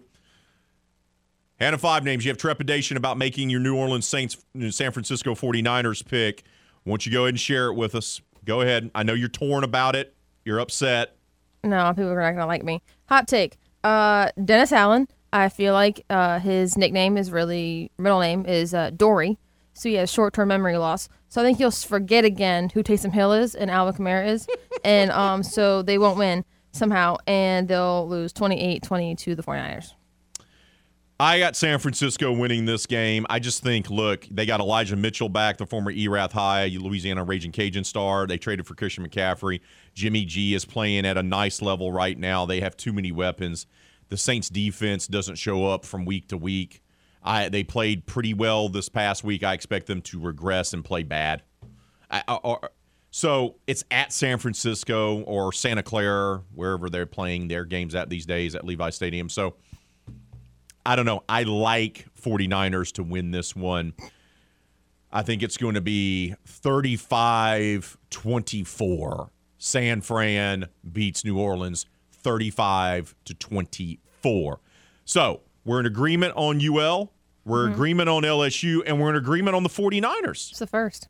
Oh, now will Footsie agree with us? Of course, we'll share our picks, all three of ours, tomorrow and then on Sunday on our social media accounts. So you got to make sure to watch out for that.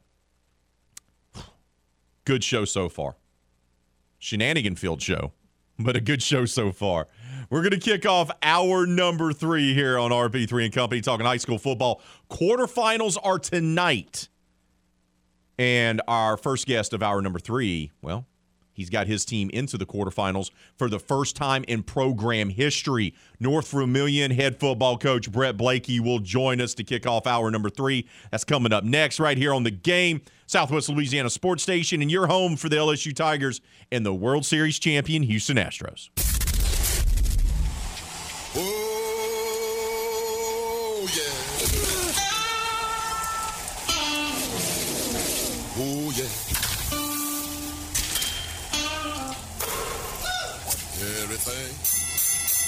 Everything, everything gonna be alright this morning.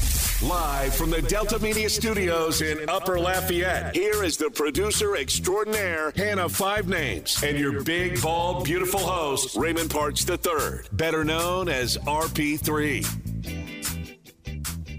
Final hour of this Black Friday edition of RP3 and Company has arrived. And man, we got a great final hour for you. Coming up 30 minutes from right now, TJ Jones from the State of the Saints podcast will help us preview Saints 49ers. And of course, we got fantasy football talk with Zach Miller later on this hour as well. But right now, it's time for us to talk some more high school football. For most coaches, the goal is to have a game to practice for, to prepare for, to game plan for the week of Thanksgiving. And our next guest has that. They ended the regular season 4 and 6 playing in one of the toughest districts in the state 4-4A but what did they do as the 23 seed they upset Franklin Parish 35-28 in the opening round then turned around and took down number 7 Church Point 41-30 in the second round tonight they're going to host number 2 seed West Feliciana you can listen to the ball game between North Vermilion and West Feliciana on the home for the Vermilion Parish game of the week 1063 Radio Lafayette with Craig Wall and Ward Corville on the call the man in charge of the Patriots joins us now, the North Vermilion head football coach, Brett Blakey. Coach, good morning.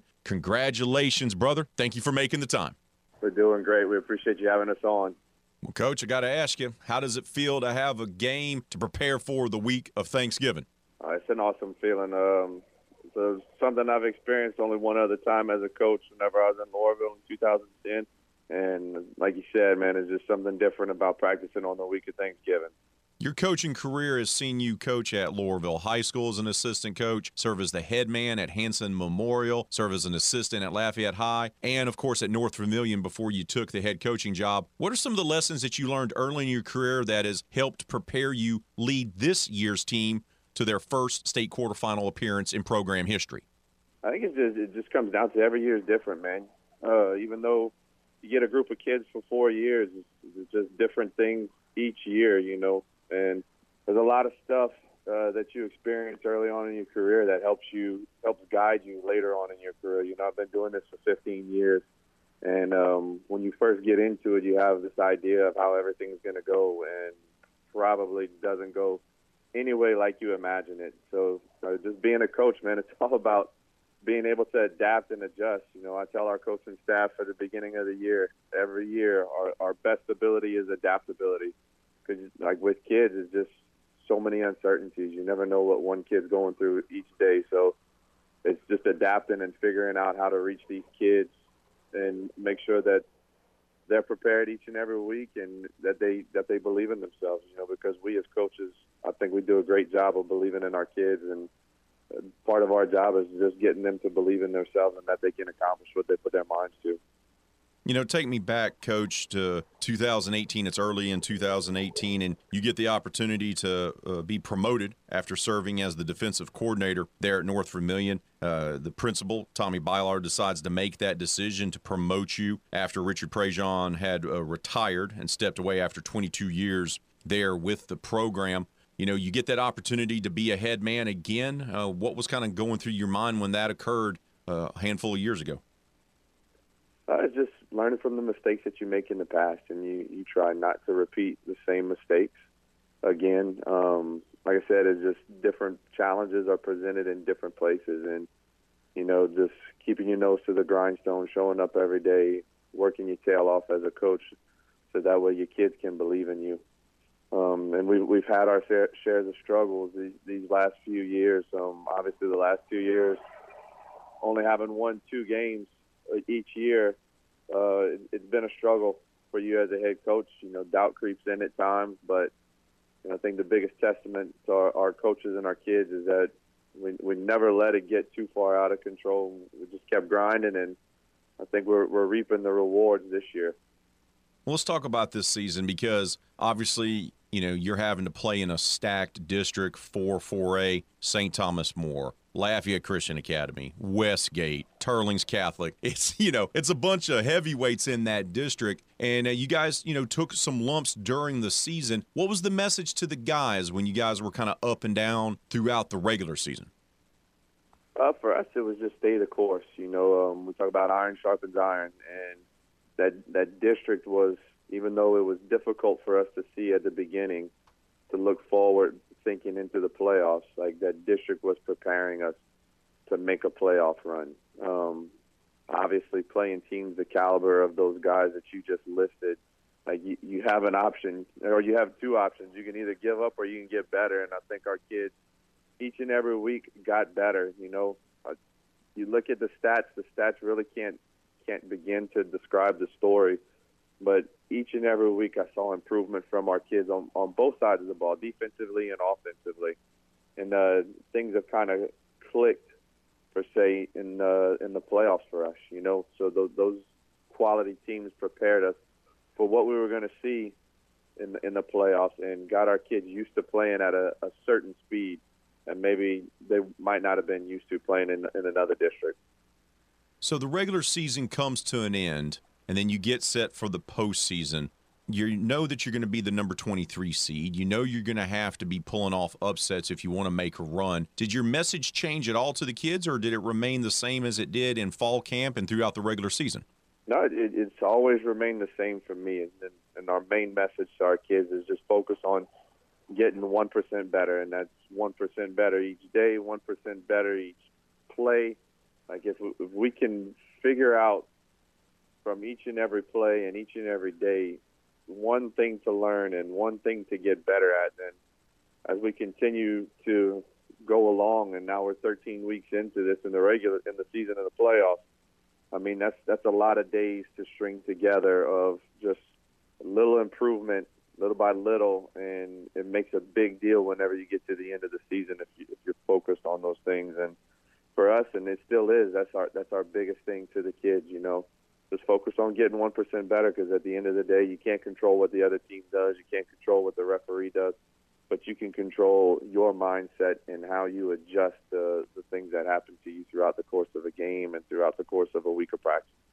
We're talking with North Vermilion Patriots head football coach Brett Blakey. He joins us here in RP3 and Company. His team is going to be hosting the two seed West Feliciana in the quarterfinal round tonight. Of course, you can listen to that game. Craig Wall and Ward Corville on the call on our sister station 1063 Radio Lafayette. Pregame begins at 645, kickoff set for 7 o'clock. Coach, let's talk about that first round game. You have to go on the road and take down a team that is ranked 10th in the bracket. You do so 35 28. What was the difference in that ball game for your team to be able to pull out the win like that on the road? Man, I think it, it was just our kids believing in themselves and, and believing in the process. You know, we actually jumped up on them 13 nothing, probably eight minutes into the game, um, and a great job by them not panicking, and they fought back and they took a 20, 21 to 13 lead all the way late into the fourth quarter when, I mean, things looked dire for us at one point. I mean, I think there was three minutes left, and um, we were sitting on two timeouts, and um, it was tough for us to stop them. And our kids just made a play. You know, we forced the turnover, and then we get the game tying touchdown and two point conversion. It was uh, a little bit over a minute left, and we forced it to overtime, and then in, in double overtime, our our offense scored to give us the lead, and then our defense held on four downs to give us the victory. And so I think it's just our kids that that belief that they've had, man. I'm, I, I've never had a group that believed in themselves as much as this group does. That they can just get the job done. They never quit. They never got too down on themselves, and like I said, came out of there victorious. So it's a testament to, to those guys and the hard work that they put in and, and working together as a team.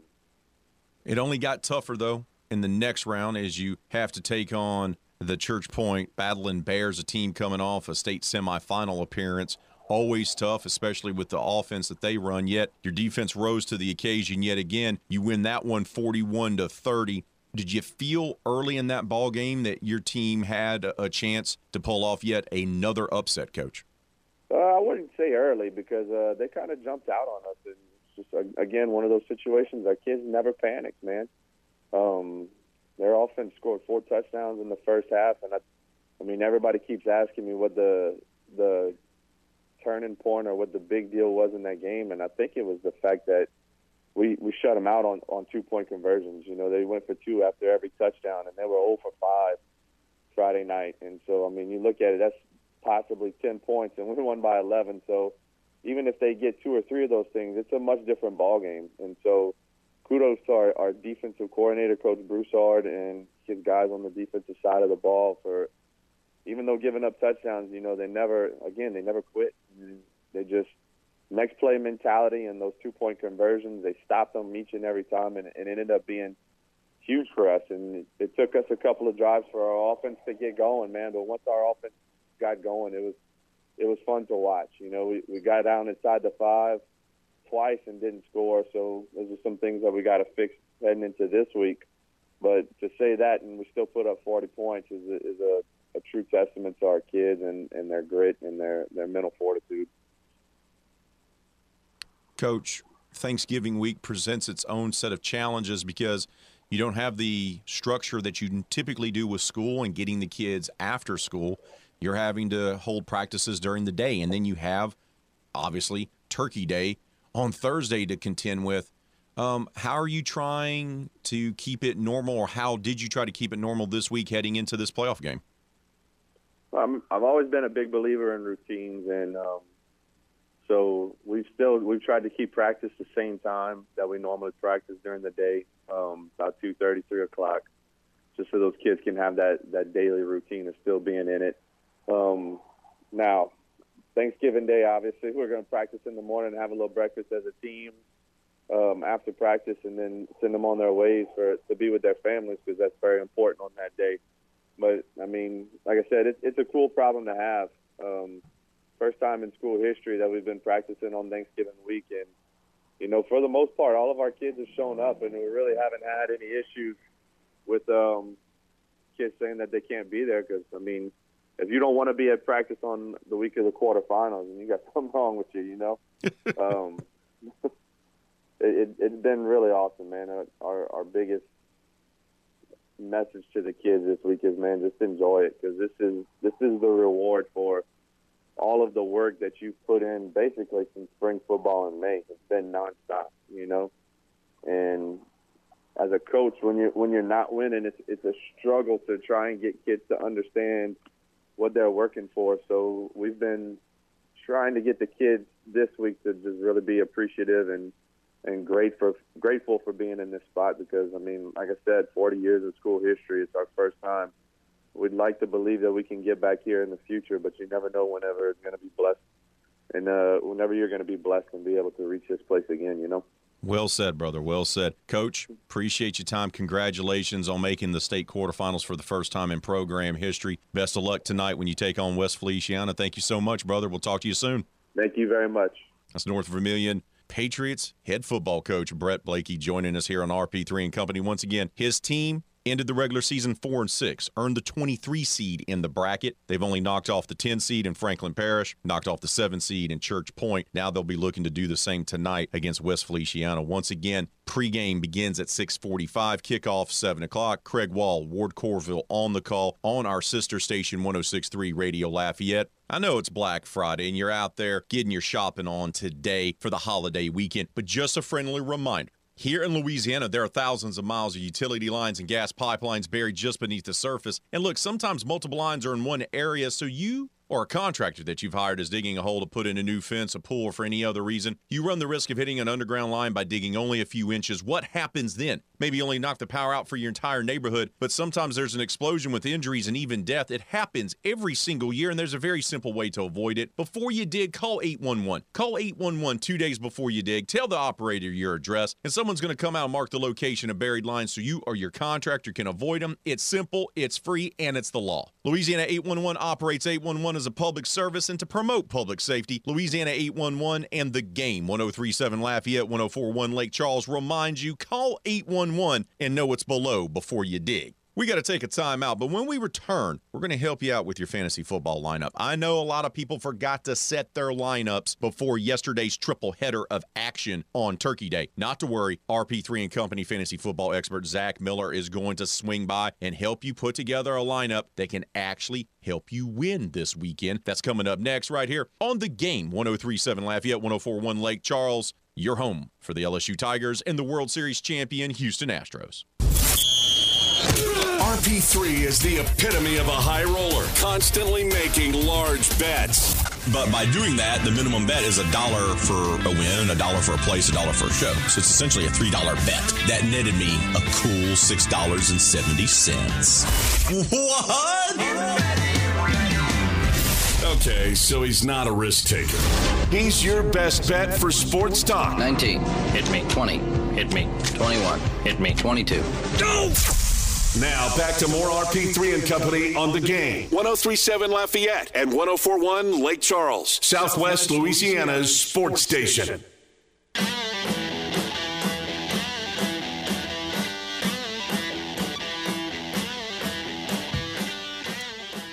The LSU Tigers wrap up the regular season on the road in College Station on Saturday as they take on the Texas A&M Aggies. Pre-game is going to begin at 4 o'clock with Hunt Palmer, Marlon Favorite, and Brandon Taylor.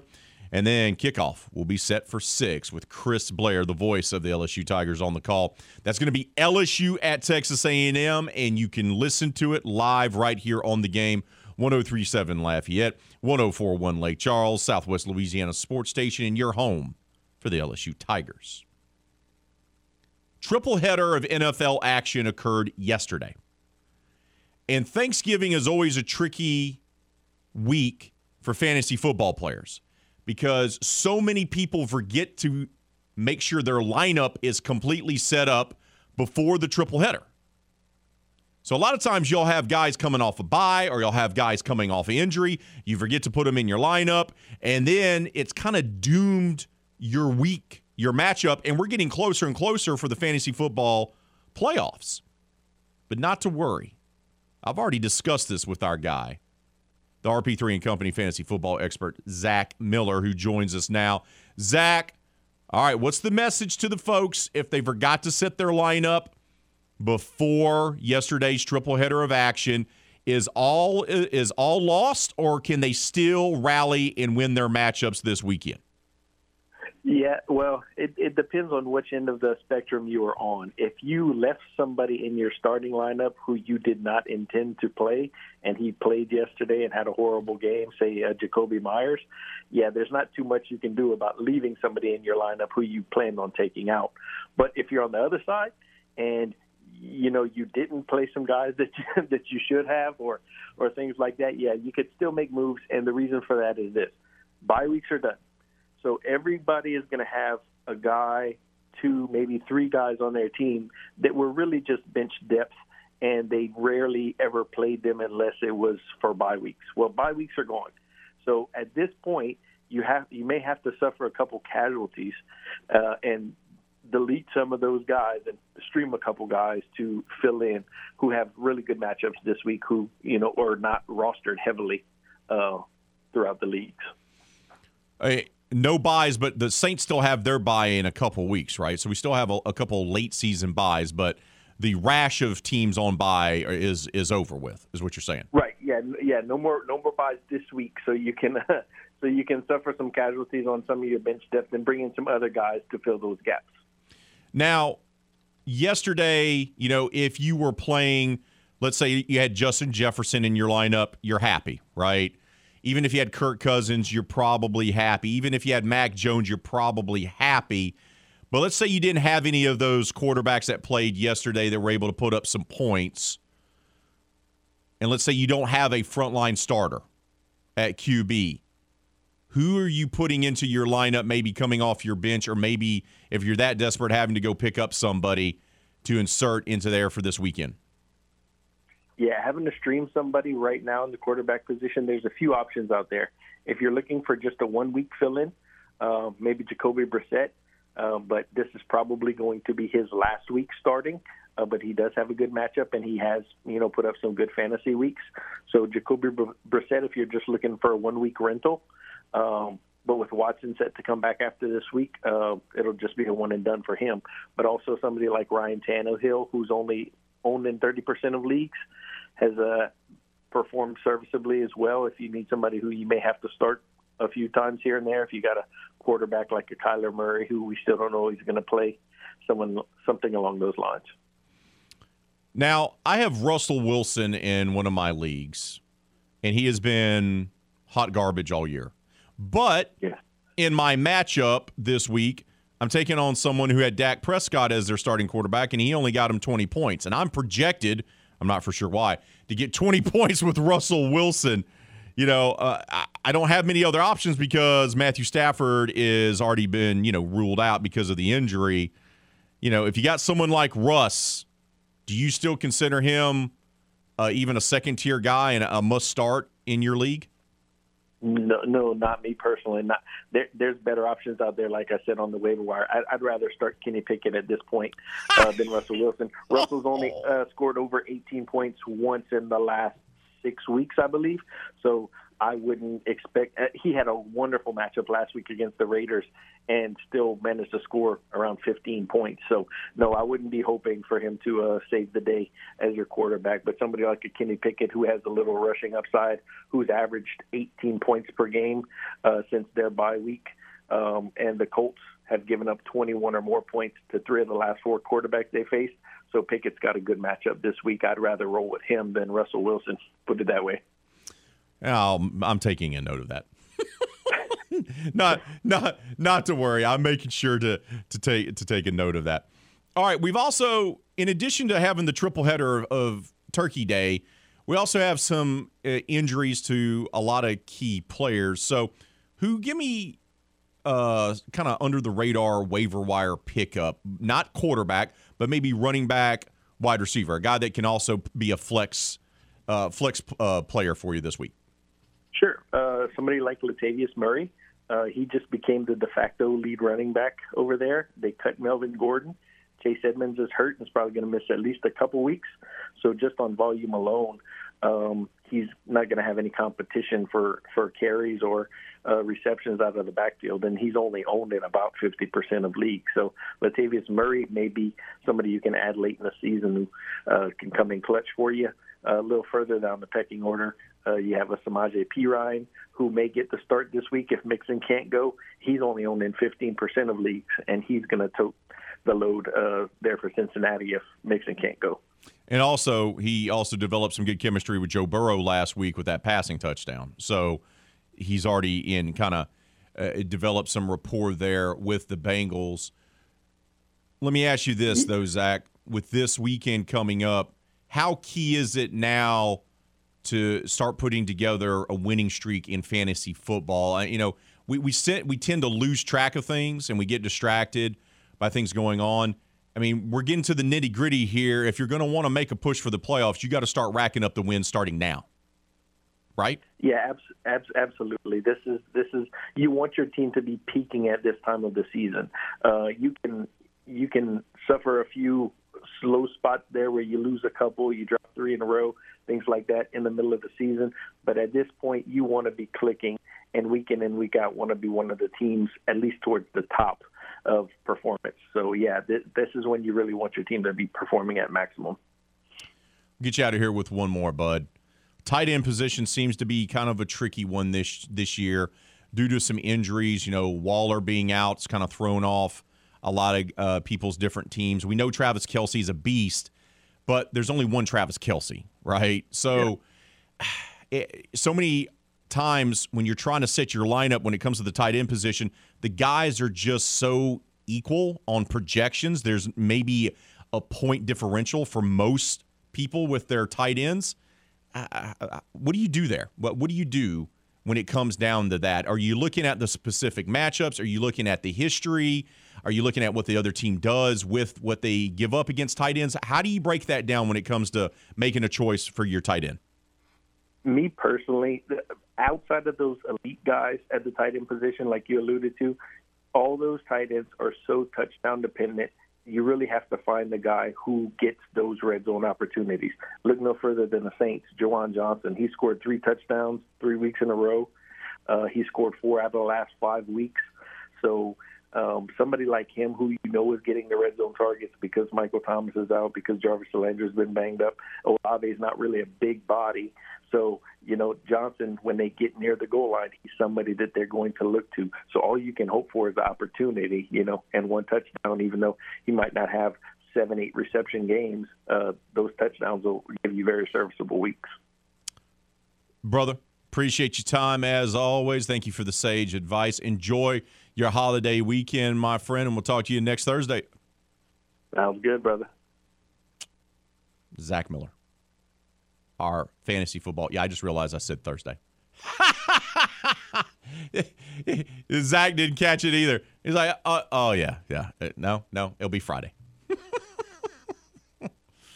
I'm telling you, I'm telling you. That's why I, I, made sure to ask Zach that question, is because I can't tell you how many times over the years when I'm involved in leagues – where guys will just be desperate blowing up my phone as the commissioner of a fantasy football league and go, dude, I forgot to set up my lineup on Thanksgiving. Can you do anything? I'm like, no, I can't. the, the, the Yahoo or whatever system we're using as it already set up. I can't go in there and unlock your players that you forgot to put into the lineup. Can't do that. I don't have those capabilities. But it sneaks up on you because you get so focused on Thanksgiving and spending time with the family and getting the bird right and all that good stuff, you forget about your lineup. And so many times I've seen guys lose their matchup on Thanksgiving and it kind of derails their chances of getting into the playoffs. We got to take a timeout. When we return here on RP3 and Company, be time for the Big Easy Blitz. TJ Jones from the State of the Saints podcast will join us to help us preview Saints 49ers. That's coming up next, right here on the game, Southwest Louisiana Sports Station, and your home for the LSU Tigers and Houston Astros. Who Dat is ready for Saints talk.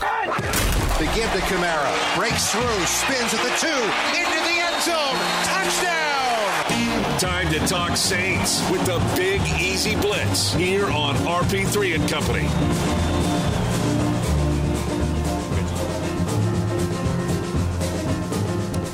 TJ Jones from the State of the Saints podcast joins us now here on RP3 and Company for the Big Easy Blitz.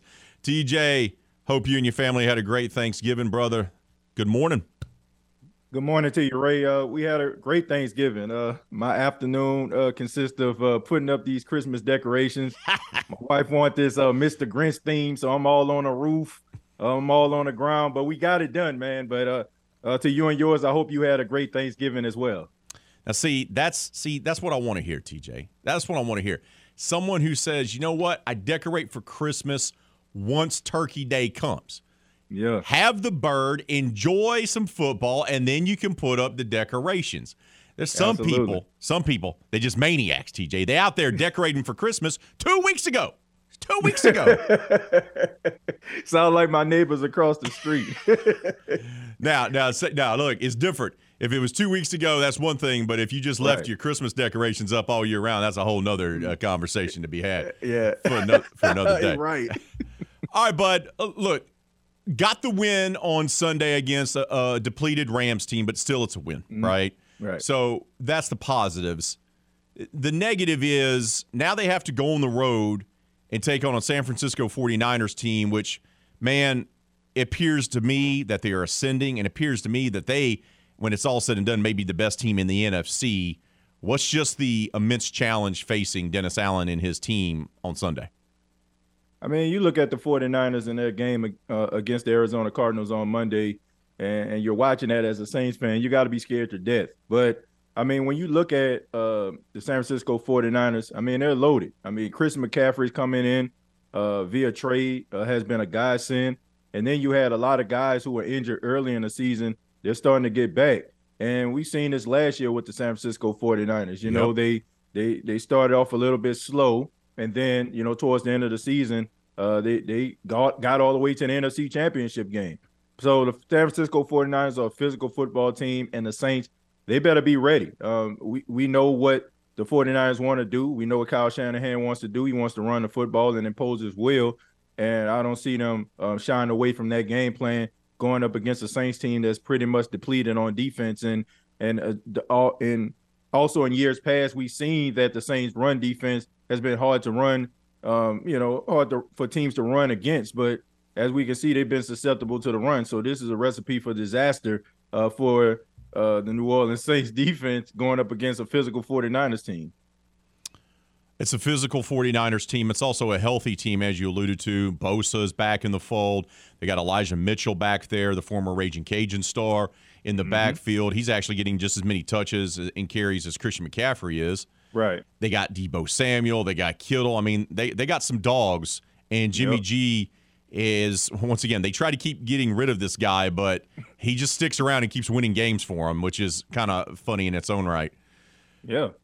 Yeah, no doubt about it. I mean, look, Jimmy Garoppolo uh, is a guy that can be kind of up and down, but when he's on, he's on, you know, and the, the teammates uh, love him. Uh, you know, they they want want to see him succeed. I don't see him coming back to the 49ers, but you know, if you want to go down, you better go down swinging. And you know, they, they have a team that can make it to the Super Bowl with Jimmy Garoppolo. I, I know a lot of people don't really care that much for Jimmy G. They say he erratic, but when it when it comes down to not you know making plays and and limiting mistakes, uh, he does that, and his team uh, ends up being in big games in the process. They got the power run game. We know Kyle Shanahan likes to to run the football, and we know the Saints' forte on defense, as you said, has been stopping the run, except for Yep. this year. Right? They they have struggled. They're not as consistent stopping the run from week to week. They're not as consistent week to week period as a football team. Right. Do you like their chances of kind of getting their act together and being able to stop or at least slow down the 49ers and what they're wanting to do with the run game? Look, if the Saints are motivated, uh, I, I think that they can. You know, the Saints, um, we we all know what they are. You know, I mean, uh, if you're a Saints fan, you're thinking that this team is just about to turn it on. I mean, we we've had 11 games to see what this team is, but if they go out there and they have pride, I can see them uh, making stops when necessary. You know, I don't expect for this game to be like one of those uh, steamrolling games. I expect for the Saints to play with some pride. I think last week kind of showed us because you know that could have been an easy game where the Saints can kind of just phoned it in. But it seems like they they want to uh, continue to play. Uh, they're a prideful team, and I expect for them to go out there and, and do the best they can. But even like some of the best defenses in the league, it's hard for them to stop the San Francisco 49ers. So I don't expect for them to completely neutralize them, but I expect for them to eh, do what they can in spots in order to make the game competitive. So you believe this game is going to be competitive. You have a little bit more faith than I do. I just and, and the reason why I say that is this team has not proven that it can win back-to-back games. It hasn't done it yet. It wins the Yeah. opener against the Dirty Birds when it comes back and has that sensational fourth quarter, and then loses three straight, and then wins against Seattle, and then loses two straight, and then wins against Vegas, and then loses two straight. Well, they won on Sunday, so that means they're due for another loss just by the, the way they've played, TJ. I'm not trying to be negative. I'm just being honest. No, uh, fair enough. That, What- that's what a do you fair think- assessment. You know, I, why do you think I that didn't say- Why- I didn't why do say you they was going to win the game. I, I just said they're going to be competitive. look, I, I, I look at it this way, right? Look, I look at the San Francisco 49ers. Uh, even though I think Kyle Shanahan have these guys prepared, it's kind of hard for you not to look at a team's record and look at who they don't have on their sidelines and, and let that not go into your psyche. So, I- and also you have to think about the short week that they're coming off of. You know, so I, I just look at all those elements right there. And, you know, I think that the Saints are looking at the 49ers as a, you know, a team where, you know, they can be considered a measuring stick. So I don't expect for them to give up, you know, just get completely just get steamrolled. I expect for them not to be successful in this game, but I, I just think that they might be motivated to play uh, you know, the game as best as they possibly can. But I, I don't see a victory, but I see uh I see some motivation. I like that. I like I like that clarification that you just did. Uh, TJ Jones, he's the host of the State of the Saints podcast. He joins us here for the Big Easy Blitz. I want to talk about the Jameis Winston situation because you know they they had some clarification from his agent, right, about the comments that he announced to the media about, you know, it's not policy to lose your job. And look, I, I got nothing but love for Jameis, but guys get injured and lose their jobs all the time in the NFL. It's been a, a tried and true tradition. Right. But when he gave the clarification, it put it more on Dennis Allen had a conversation with him that he wouldn't have lost the job, right? Mm-hmm. yeah. How do you assess how DA, even if you agree that Andy Dalton should be the starting quarterback, and we could have that discussion, how do you view how he's handled that whole entire situation where he allowed his quarterback with four broken vertebrae in his back to play and to play injured, only to then say, well, he's not healthy enough to play again later when he's actually healthier than he was before. Uh, how do you view how DA's handled that entire situation? Well, I, think that uh, Dennis Allen uh, handled that situation uh, terribly. You know, uh, to be honest, and, and not just the Jameis Winston situation, but injuries in general. Like we we seen earlier in the season, we seen Michael Thomas go out with a foot injury, wasn't put on IR. Uh, we seen uh, Marshon Lattimore uh, go down with a rib injury against Seattle, wasn't put on IR. I mean, it's just the handling of the the injury report and how they're handling uh, certain guys when they when they have these injuries. And then uh, when you look at the Jameis Winston uh, situation, you know, it just makes it look even worse. You know, it, it seemed like you know Dennis Allen just told Jameis Winston, uh, you know, get yourself healthy in order for him to do what he wanted to do in the first place, and that is put Andy Dalton on the field. Now, what you said at the beginning, talking about this whole policy thing, look, uh, it, Jameis has to put his big boy pants on and understand that this is a business, it's a production league. Like so many guys going to the season expecting to be the starter, and things happen, and then somebody else come in and give the uh, Saints, I mean, the Saints or another team some juice, and they end up going with those guys. I mean, look at Drew Bledsoe back in the day being replaced by Tom Brady, or uh, more recently, you know, Dak Prescott replacing Tony Romo when he went out with a back injury. Look, that whole policy thing, you know, I guess that's like a time honored tradition or something. But look, when your job is on the line, and DA, we we all know that the way he's been coaching this season, his job is on the line. You got to go out there and you got to be productive. And Andy Dalton has given the Saints production. You know, regardless if you like him or not, when he got thrust into the lineup, the offense improved. And that's something that Jameis has to understand. And, you know, unfortunately, you know, he's not going to see the field because of it.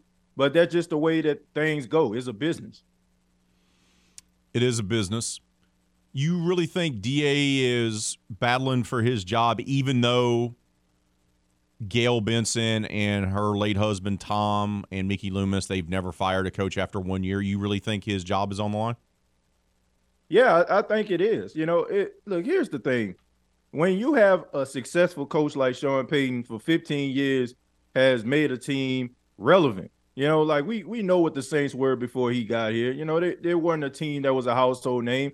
And I often say, you know, uh, hope and faith were just the name of two pe- two people that you knew. Two, you know, like it was very rough times as a Saints fan until Sean Payton got there, and those are the shoes that he's trying to fill. You know, and, and when you're not being productive and, and, you're handling injuries a certain way, and, and and you know you're being out coached in certain games, you know fans are looking at that. And like I said, this is a production business. When those, you know, when Gayle Benson and the Saints Trust are looking around uh, the Caesar Superdome and they seeing empty seats, you know, that's not a that's not a good sign. So they, they want to make sure that this team is productive. And I think they like DA, but you know, if you're not giving the, the team what it needs and you're not giving the fan base what they want, you know, yeah, it's a it's a strong possibility that he can be a one and done coach. That would be su- surprising. Uh, I, I do think if they can win a couple of games, if they can get to maybe what six or seven games, he's probably mm. safe. Is that what you think? Yeah, yeah. Well, I think I think this. Like last week, it, it showed us a lot as, as Saints fans and and you know watchers of the team, right? Because it, they could have easily went out and just phoned it in. Could have been said, you know, Cancun on three, but they went out there, they battled tough against a, a Rams team, and they got the win. They responded to them. I think when you start looking at you know, the situation like I in Carolina when Matt Rhule got fired, right? They they got steamrolled by the 49ers. It, they just wasn't interested, and the writing was on the wall. So I think as long as this team continues to respond to Dennis Allen, they're, they're not toning him out, uh, then I think that he has a strong possibility of coming back. Uh, I am not a look, I am not a supporter of Dennis Allen. I don't think he's the answer, but you have to admit, like, if this team is still responding to the message, uh, he he might stay on uh, for 2023. Well, we'll see if Tyrann Mathieu actually hears the message or wants to play. I'm just saying. Uh, the honey badger has been just he can collecting that check this season. No one, no one's collecting a nicer check for doing uh, not all that much more than the honey badgers. TJ, appreciate your time. Hey, man, before I let you go, uh, tell the folks how they can follow you on social media and where they can go to get the State of the Saints podcast, bud. Uh, well, you you can follow me on Twitter at tjay jones eight. And also, you can check out the State of the Saints podcast. It's available on YouTube. All you have to do is search the State of the Saints podcast, and also available on all streaming networks like Apple Podcasts, iHeart uh, Radio, and also uh, we're also on Anchor FM. So uh, thank you. Uh, check check it out, and uh, we're we're a very interactive podcast, and we talk Saints football. Brother, appreciate your time as always. Happy Thanksgiving to you and your family, man. Enjoy the weekend, brother. Yeah, you too. Not now don't be going out there, you know, throwing elbows for those TVs. I know those deals are really good, but uh make sure you don't throw any elbows for these Black Friday deals. uh, talk to you later, TJ. All right, take care, man. That's good advice. TJ says, don't be throwing elbows when you go to the store. We talked about it earlier on today's show. Don't be the guy on the surveillance video that's doing things that you embarrass your family. Okay? Eh, don't don't do that. Don't do that. Hey, you know what you can do? You don't even have to go out to take advantage of some great deals because we got another two for one deal from AcadianaDeals.com. You heard me tell you about Mudcat Whiskers, right? You can get that $30 voucher for only $15. You can still do that at AcadianaDeals.com. But starting at 10 o'clock this morning, we got even better one. Remember when you're a kid, you get the gourmet popcorn tin? It had the cheese popcorn, the caramel popcorn, the regular butter popcorn. Oh man, love getting that during the holidays. Well, you can get that two for one deal. Here it is. CadianaDeals.com. You can get $40 in vouchers to Bayou Pop Gourmet Popcorn for only, wait for it, $20. That's right, $40 in vouchers to Gourmet Popcorn that has over 40 flavors. You can get it at half the price. Once again, visit AcadianaDeals.com today, starting at 10 o'clock. That's when the deal goes live to get $40 in vouchers for Bayou Pop Gourmet Popcorn for only $20. We got to take a time out. We'll wrap up today's show, finalize that poll question, and get you set up for Kevin Foote and Footnotes. It's all next right here on the game, Southwest Louisiana Sports Station, and your home for the LSU Tigers in Houston Astros.